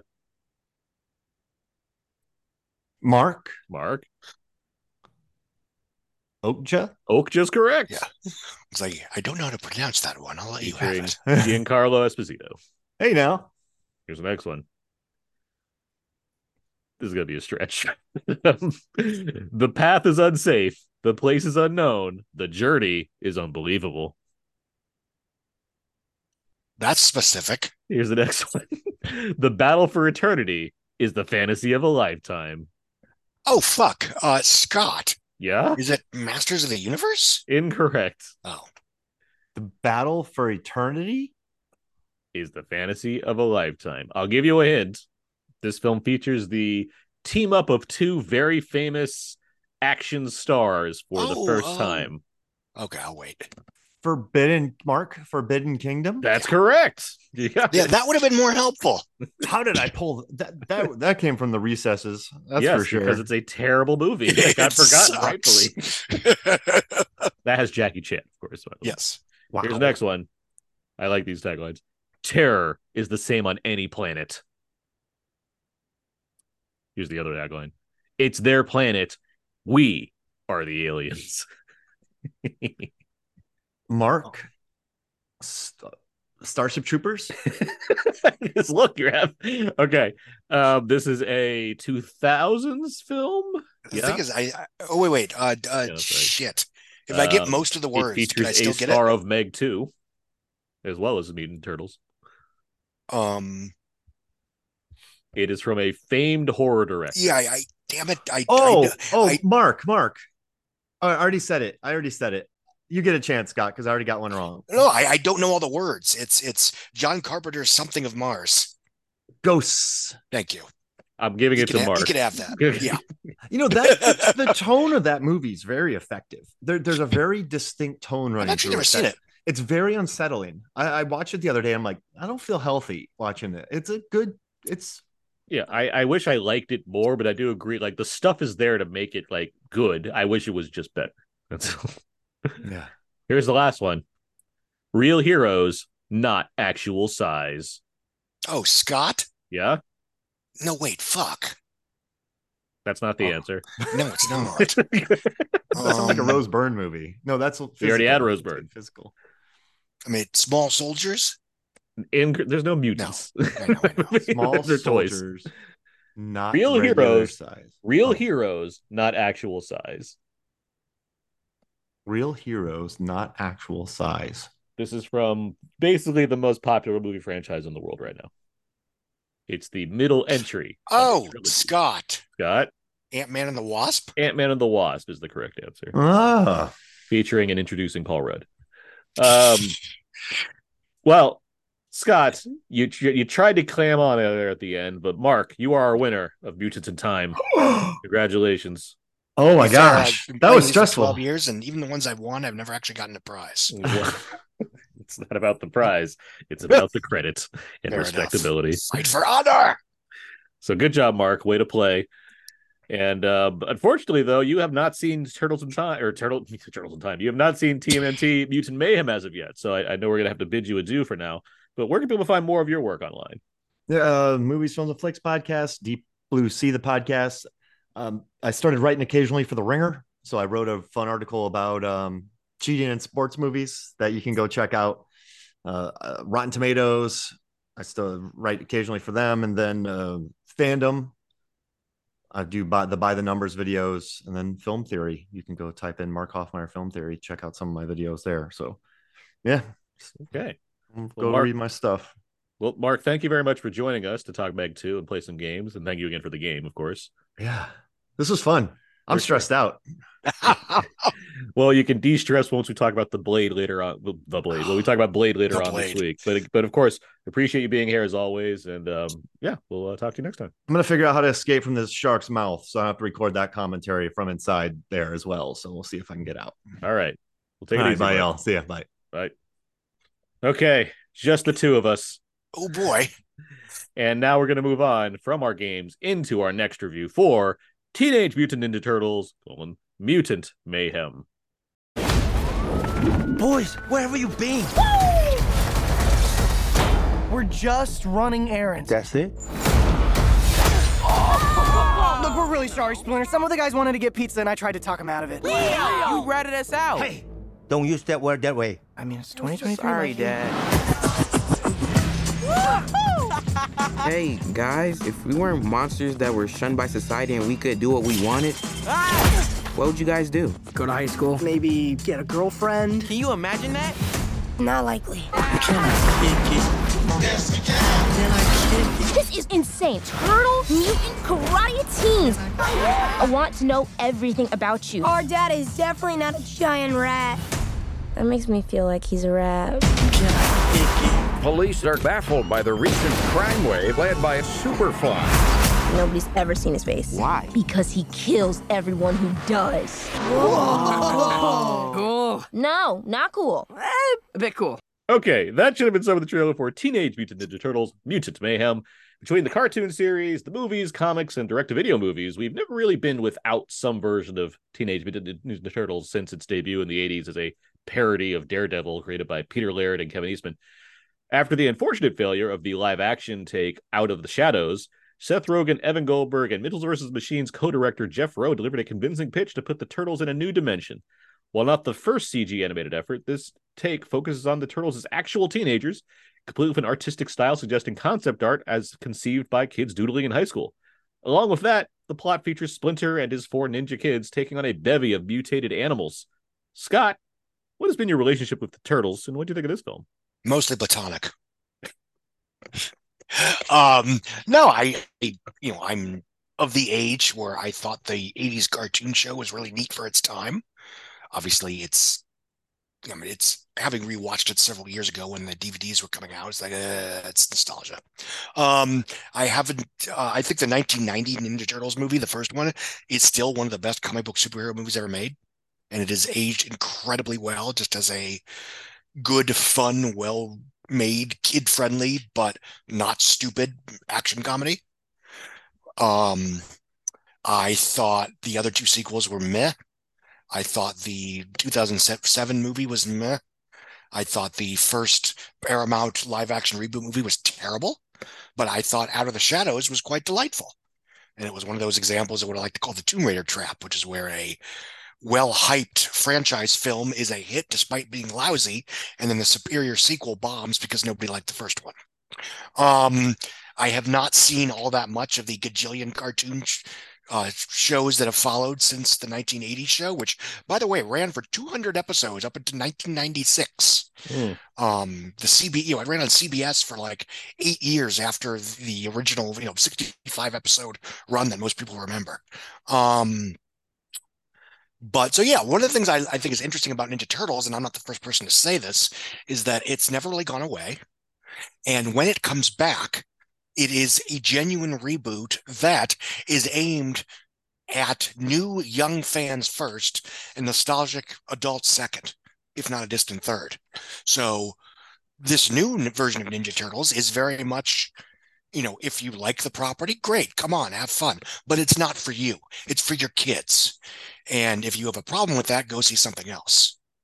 And I think that's to its strength. This film I found relatively delightful.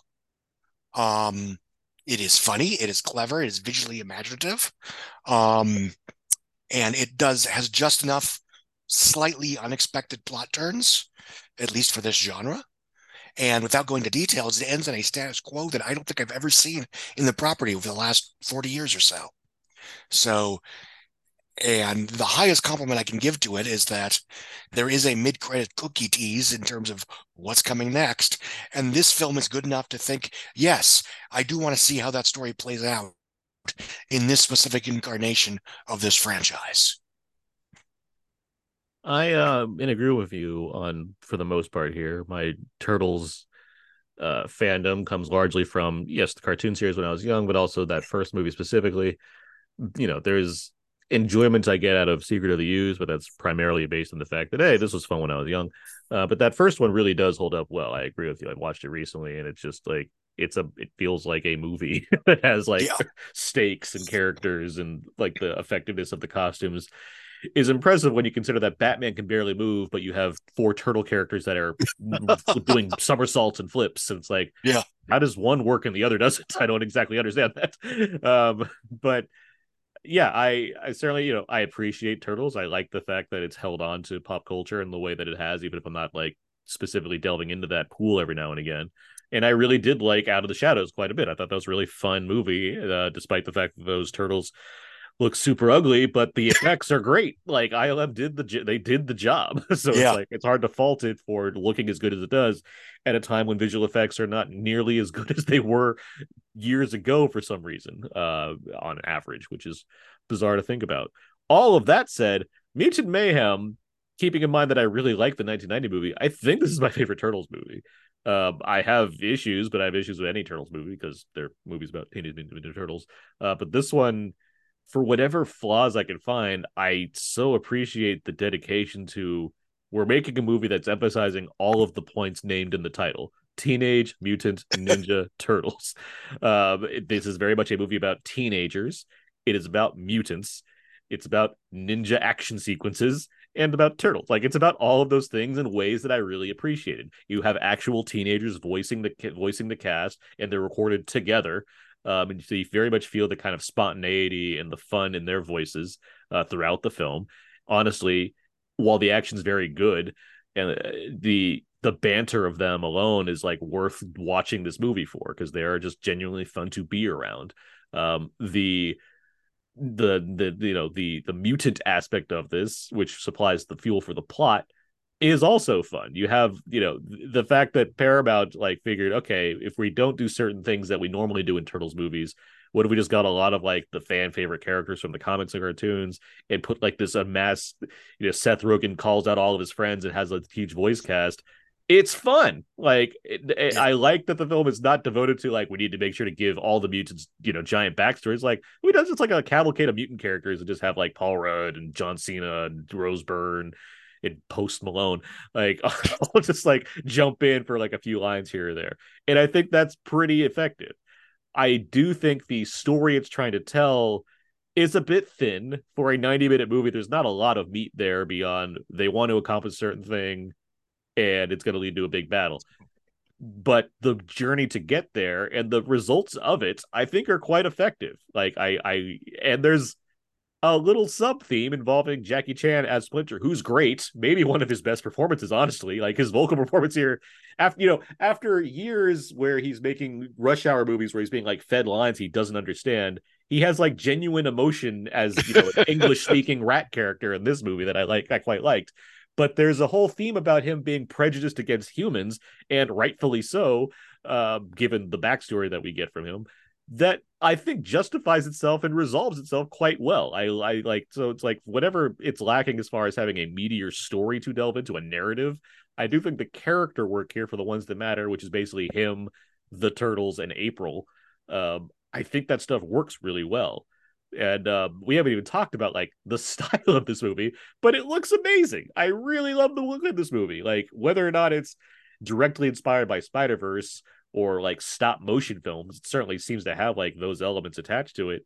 It just works. I really appreciate that it has this unique look of concept art, just like the Spider-Verse films are conceived. But what if it was teenagers drawing this, and you have not only stylization of the characters and what have you, but even the backgrounds, you have looks of New York in the background, and the skyscrapers are squiggly lined and stuff. It has unique touches in that way that make it feel unlike any other animated movie that I've seen. So I think there's a lot to appreciate here. I'm happy that it's making money. I would be surprised if it wasn't, just because it's so enjoyable.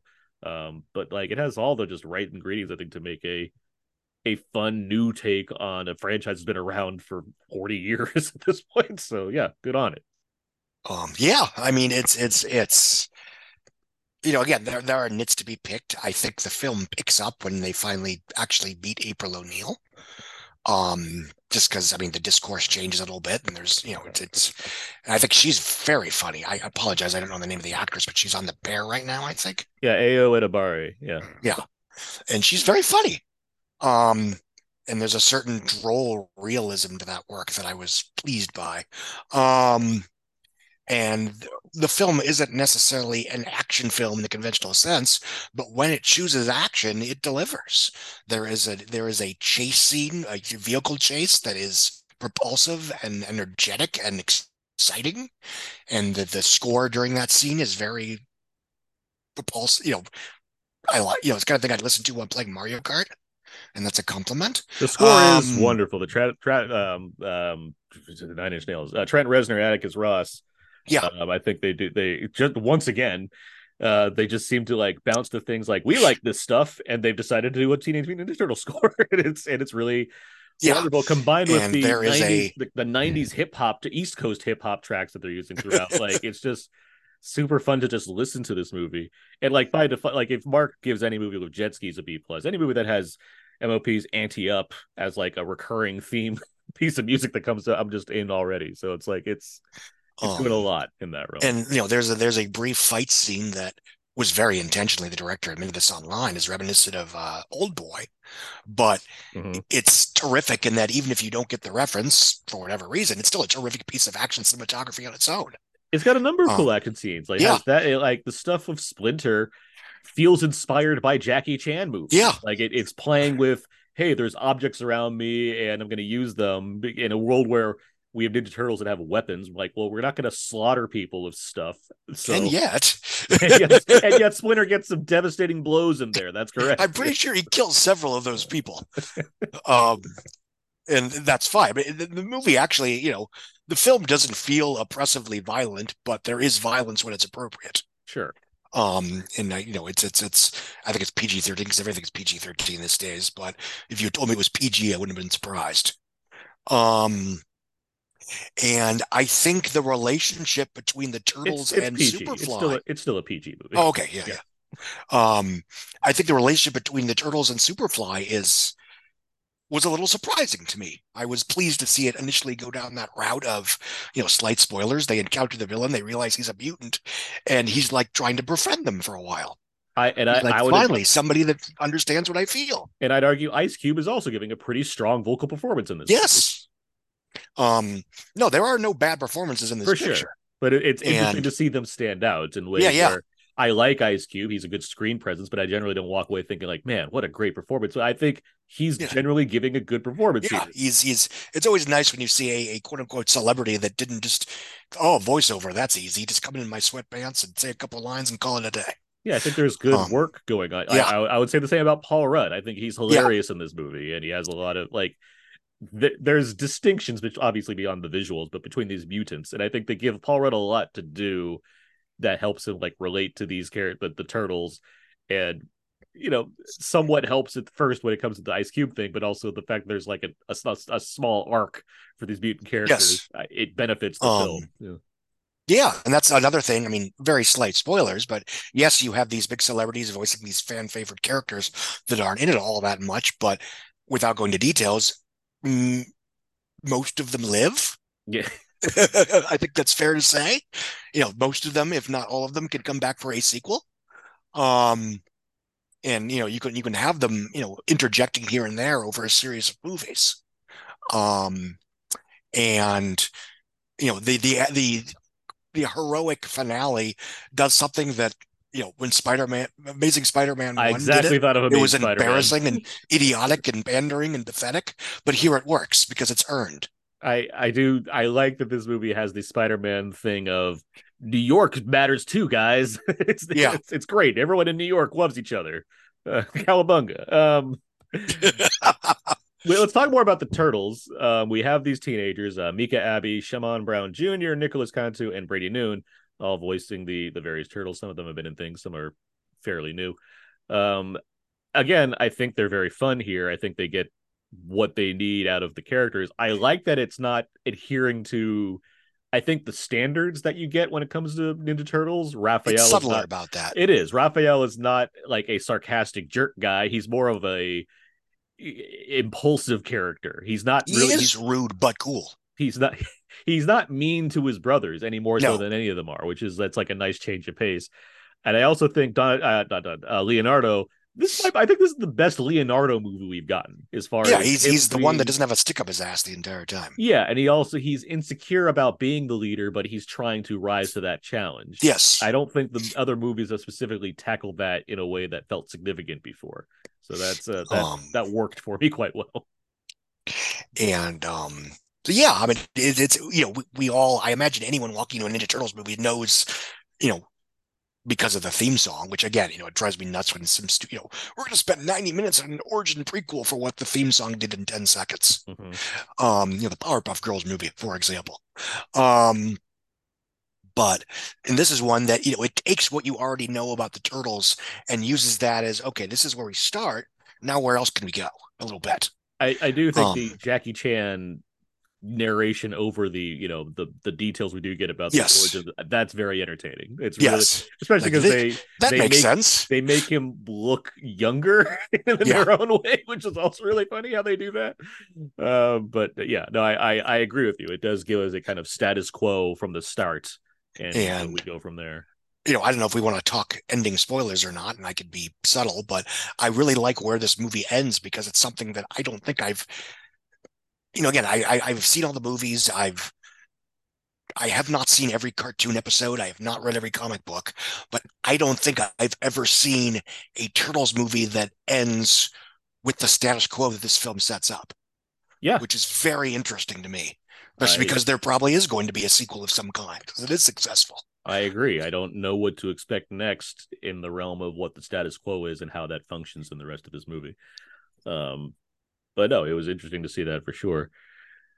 Where do you think this film falls short? I am curious. I know you really like the 90s, the 90 film. Like, where is this film not quite measuring up? I don't think it was a bad performance, but I think Jackie Chan's work took a little getting used to for me. Okay, just because I thought it was so abrasive. And but again, it makes sense and it's fine. I think the first act is a little disjointed, but I think once they meet April and they go, okay, here's your journey, here's what you're going to be, here's here, how and why, I think the film is all aces pretty much from the end of the point. I think the third act has 8,000 false endings. That's fair, but again, I'm nitpicking. Sure, this is why this is not a 4-star picture. It might have to sell for 3.5 stars. Oh no. Yeah. And you and I talk about this a lot. When I come into a movie that it's that everybody and their mother thinks is the great things in sliced bread, it's how much time do I really want to spend explaining why it's only a B+ instead of an A- or an A+? Fair enough. Do I have nitpicks? Yes. Do I think they matter in the macro sense? No. I agree with you, and that's kind of where I rate it as well. Anyway, I'm just curious where it. Yeah. I still think I like the '90s version better, just because I think that one, I'm still astonished by what they did visually and narratively with the limitations, budget and otherwise. And you're right. I mean, why was this movie that was made for $13 million in 1990 that had all their characters in giant rubber suits? Why does that film have better action than still 90% of all modern comic book movies? Mm-hmm. It's wild to think about. And it's splitting. And why is it, we talk about, comic book movies that are adult in nature, why does that film have more grounded and authentic, inter-adult /adult kid relationships than most comic book cinema today? Sure. And it's splitting hairs for me as far as the best. Yeah. It really doesn't matter because I think this. Yeah, it's it's Spider-Verse. Is Spider-Verse a better movie than Raimi's first Spider-Man? Yeah. Do I like Raimi's first Spider-Man a little bit more just for various reasons of it's the first, just nostalgia, blah, blah, blah? Yeah, but coin toss.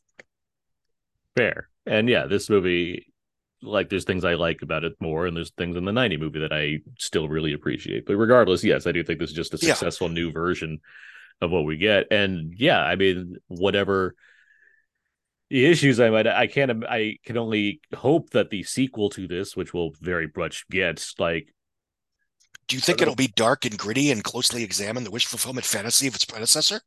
Well, dealing with 9/11 imagery, I'm sure. Yes, with post 9/11 discourse. I'm utterly fascinated by what the potential is in the realm of movies like this that can only seem to capitalize on what they had going for them and expand on them in the future in the same way that The Dark Knight did, let alone across the Spider-Verse. And this is another movie that there's a mid-credits scene, but otherwise it's a complete picture. Yeah, if this is the last Ninja Turtles movie we ever get in this universe, okay. Yeah. Well, I don't think there's anything more to emphasize here that we just really like this movie. It does the job. It's very entertaining. It's unique into itself as far as its looks go. And I think it's interesting that, for what it's worth, I mean, you look at these comic book superhero characters that have been rebooted over and over again. Mm-hmm. And Luke mentioned this in his review, and he's right that Ninja Turtles are basically the most successful comic book superhero characters, not DC Marvel, that we've ever had. Yeah. And it didn't occur to me till he said that, but it's like, yeah, I can't think. Yeah. Pop culture recognition. I mean, yeah, you probably know more about Donatello the Turtle than the, Renaissance artist. But the other thing is, when you think of all these franchises that have been rebooted over and over again, I mean, I think the first Ninja Turtles is awesome. I think Out of the Shadows is good. I think Mutant Mayhem is very good. And it is unusual, at least I would argue, for this. You have three different franchises with at least one excellent film in each of those. Fair. I mean, Spider-Man's run, given that we're the two people that really like Amazing Spider-Man 2, it's giving it the run. It's the one giving it's the competition. Again, I like it, but it's I think both of those are have issues, and obviously I don't think the Marvel movies, they're fine, but I don't think they're exceptional anyway. And obviously, Superman hasn't had a good film since I don't know, 1978. We go in 1981 or 1978? 80. Okay, I'll give you 80.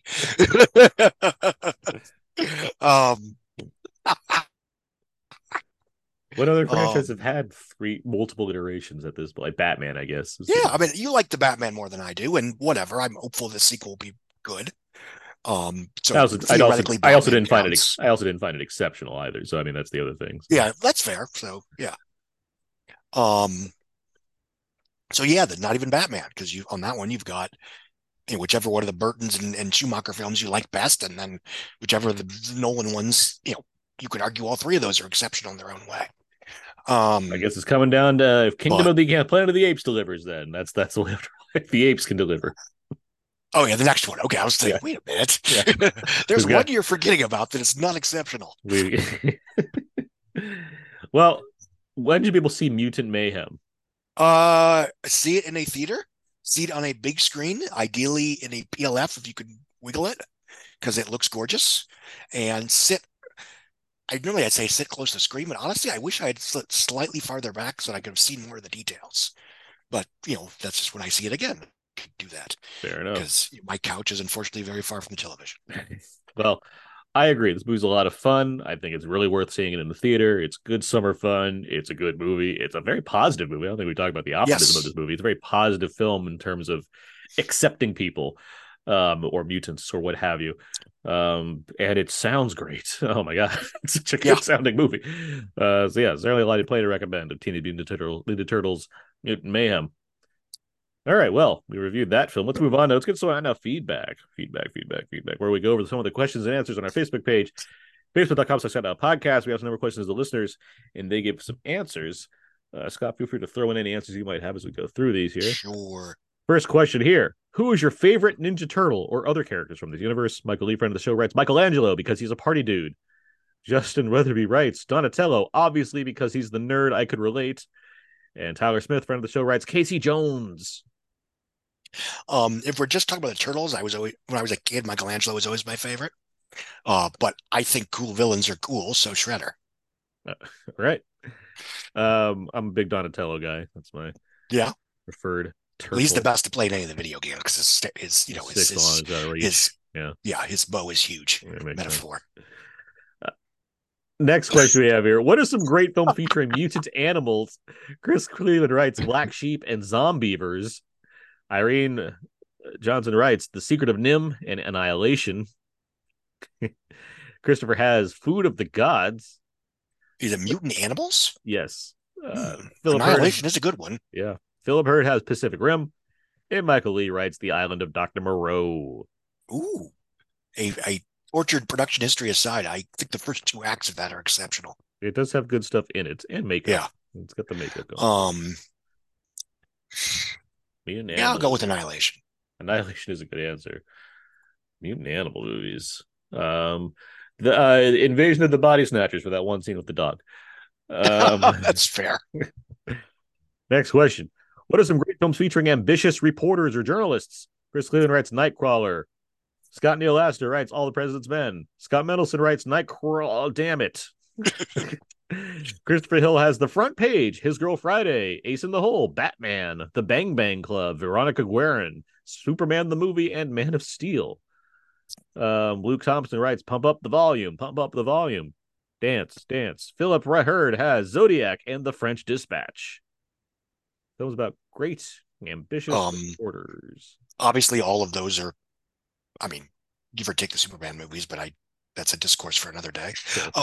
I will say that one thing I do like about Dawn of Justice is how much journalism there is in that movie, oddly enough, especially the extended cut. Except that Lawrence Fishburne every step of the way is like, Clark, you can't just write about Gotham City. That's ridiculous. Your beat is here. Hey, I can certainly relate to that more now than I did then about that. You have an empty page, damn it. We need words to fill that page. But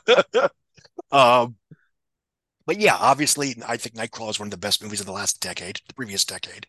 I assume somebody said Spotlight. No one said Spotlight, but you can say Spotlight for sure. Ace in the Hole? Ace in the Hole is great, yeah. Let me think. Trying to think of more movies with people wearing the hat. Parallax View, he was a journalist, right? Parallax View, yes. Yeah. What a happy movie. I'm sure there's 1,000 that I'm forgetting. Okay. Oh, yeah, but still, those are good answers. Next question. Who are your favorite cinematic rodents? Scott Neil Rousser writes, Willem Dafoe as Rat in The Fantastic Mr. Fox. Philip Hurd has Mr. Jingles in The Green Mile. Michael Lee has the singing mice from Babe. Irene Johnson has Remy from Ratatouille. And Todd Liebenow has Rizzo from The Muppets. Those are all excellent choices. I'm only going to add the mouse from Mouse Hunt. I'm happy we got such a variety of rodent choice. I was worried that we wouldn't get too many options here, but we every single answer is different. So I'm impressed with the rodent number. I'll just shout out Splinter in the first Turtles movie because he's wise. He convinces the Foot Clan to go the other way. Next film. God help me. What animal is Dustin Hoffman in Kung Fu Panda? He is. Is he? He's a bear of some kind. Is he? Dustin Hoffman. Was he Sifu? Right. He's rounds. He's Master Sifu. Is he a red panda? Master Shifu. No, I think he's the only panda. He's a red panda. A red panda. Is he? Yes. I will take your word on that. I'm looking at it right now. He's a red panda. It's fair enough. Like turning red. It's different from a standard panda. It's a red panda. Fair enough. And it was like a bear-like thing. Okay. Next question we have here, which is not a bear, but yeah. What's the craziest shark movie you've ever seen? Mark Hofmeyer, he wrote Shark Attack 3, Megalodon. And Chris Cleland has Avalanche Shark or Shark Exorcist. I assume the shark's the exorcist. I hope Wendy's not listening to this, or I'm gonna have to end up watching several of these. Scott, do you have an answer that maybe coincides with a quote you were on? Well, are there any sharks in Mega Piranha? Is that the quote you have for Mega Piranha? Yeah. Okay, I thought it was a shark movie. No. Okay. But yeah, for those who, my first quote on a DVD box was a Sci-Fi Channel original called Mega Piranha, which I saw it in early to mid 2010, and at that time was the most entertaining movie I'd seen that year. Mm-hmm. And that's as silly as that movie is, and it is, it's ridiculous. That's one where I like the human characters; they are fun and entertaining and ridiculous. So I'm not just sitting there bored out of my mind waiting for the shark to show up. That's impressive since Piranha 3D also came out in 2010, right? Later, but yes. Mm-hmm. And I think that movie's boring as hell, except for the one big scene. Really? Yeah, I do. I've only seen it once, but I remember Wendy and I, neither of us were impressed. I'm not going to say it's great art, but it's certainly better than the follow-up movie. The what movie? The follow-up, the second Piranha. Oh, I didn't even see that one. It's a nightmare. Did you have a favorite crazy shark movie? I mean, Jaws isn't crazy. I wouldn't even say the Meg is that crazy. No, it's not. Deep Blue Sea is kind of nuts. Yeah, for a mainstream movie, especially. Yeah, that's just it. I'm thinking it's probably some random directed video I've never even heard of. Fair enough. I mean, the Sharknado movies all suck, but I think there's some genuine stuff in the first one that's like, all right, you got the thing. that were when they there's characters a little bit self-conscious. Well, like John Hurt shows up, like there's characters in that movie. But all right, next question: who's your favorite cinematic scowler? Jason Statham likes to scowl a lot in movies. Scott Neil Lassiter has Clint Eastwood, of course. Any others? Any other scowlers? I'm thinking. Kate Blanchett comes to mind. She can scowl. She does sometimes. Tilda Swinton always makes me feel judged. Let's see. Obviously Eastwood, obviously Statham, obviously those are the ones that come to mind. I'm gonna throw one at you because it's more comedic, but I think Eddie Murphy knows how to scowl in a funny way where he can take a beat, scowl at you, and then say something. It'll be like the funniest thing. Like, and obviously Nick Nolte is an all-time growler. Nick Nolte. Yeah, I'm gonna go with those. Okay. Last question. We didn't get any answers to this one, but are there any international stars who haven't hit big in America that you'd really like? Basically anyone that I've seen in the various Indian action films that I'm trying to catch up on. Oh, for sure. Tiger, whatever is, I'm going to hell for not knowing these people's names, but Tiger Sadinoff, I think is his name, the guy that was in Pathaan. Which, do you ever actually watch Pathaan? Oh yeah, I saw Pathaan in the theater. It's great. I loved it. That guy, he and the Tiger guy, he looks a lot like a young Sylvester Stallone. I can see that. All right. I was curious to, at one point he was involved in like a remake of First Blood, but I don't know if anything ever came of that. Mm-hmm. Might have been a COVID casualty, pardon the expression. Well, yes, the stars of RRR for sure, but if anything, I want anything but them to be involved in Hollywood movies because they just won't be able to shine nearly as well as they have elsewhere. And obviously, if Wu Jing wants to be in Hollywood, that's his prerogative, but he certainly doesn't need it. Yeah, I think Iko Uwais, who was in the Raid films, he's had a number of Hollywood movies, but I certainly wouldn't say he's necessarily the highlight so far, unless Expendables makes a difference for me. I'm pretty sure Expendables will be Expendable. Yeah, but I wouldn't say he's hit big in America in that sense. He got to stand in The Force Awakens, of course, as we all memorably remember. So that was something. Really did him a favor there, JJ. That's when that movie started to really lose me. But there's plenty of international stars out there, of course. Then we'll see what happens. No, and I think as long as there's a thriving marketplace in their respective country, if they want to come to Hollywood, great, awesome. Not against. They want to stay local and make their own stuff. As long as I can see them, I'm happy. Yeah, it works. Well, that was feedback. And that's going to bring us to the end of this week's episode of Out Now with Aaron and Abe. You can find more of my work at my personal blog, thecodazeek.com. Everything I do ends up over there. I write for LegalEntertainment.com and Why So Blue. I am a part, along with Scott, as well as Brandon, the Summer of 93 at 30, which is part of the Brandon Peters Show. It is a fun podcast where Scott, Brandon, and I all talk about the summer movie lineup from 1993. That's currently underway. Episodes dropping weekly there. And I am on Twitter /X at Aaron'sPS4. Scott Mendelson, where can people find more of you? I am at therap.com, and I'm still on Twitter or X or whatever the hell it's called this week. I'm technically at Blue Sky, but let's be honest, until that becomes busier, Twitter it is. I think the notion that we were all going to desert Twitter that one weekend was an illusion. You can find all the other episodes Out Now with Aaron on iTunes, Audioboom, Spotify, and Stitcher. Feel free to email us at outnowpodcast@gmail.com. Follow us on Facebook, Instagram, and Twitter at all various versions of /outnow_podcast. Again, iTunes reviews and ratings, good to get those. Helps out the show. And Scott, thank you very much for joining me to discuss these movies. You're very welcome. This was fun.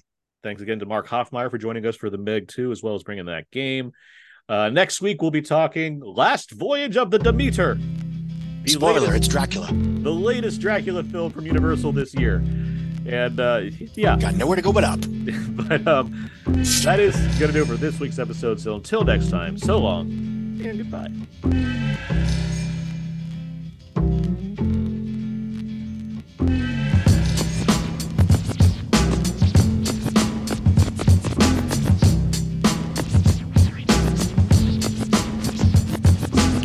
Kick it. Yes, you can. Can I kick it? Yes, you can. Can I kick it? Can I kick it? Yes, you can. Can I kick it?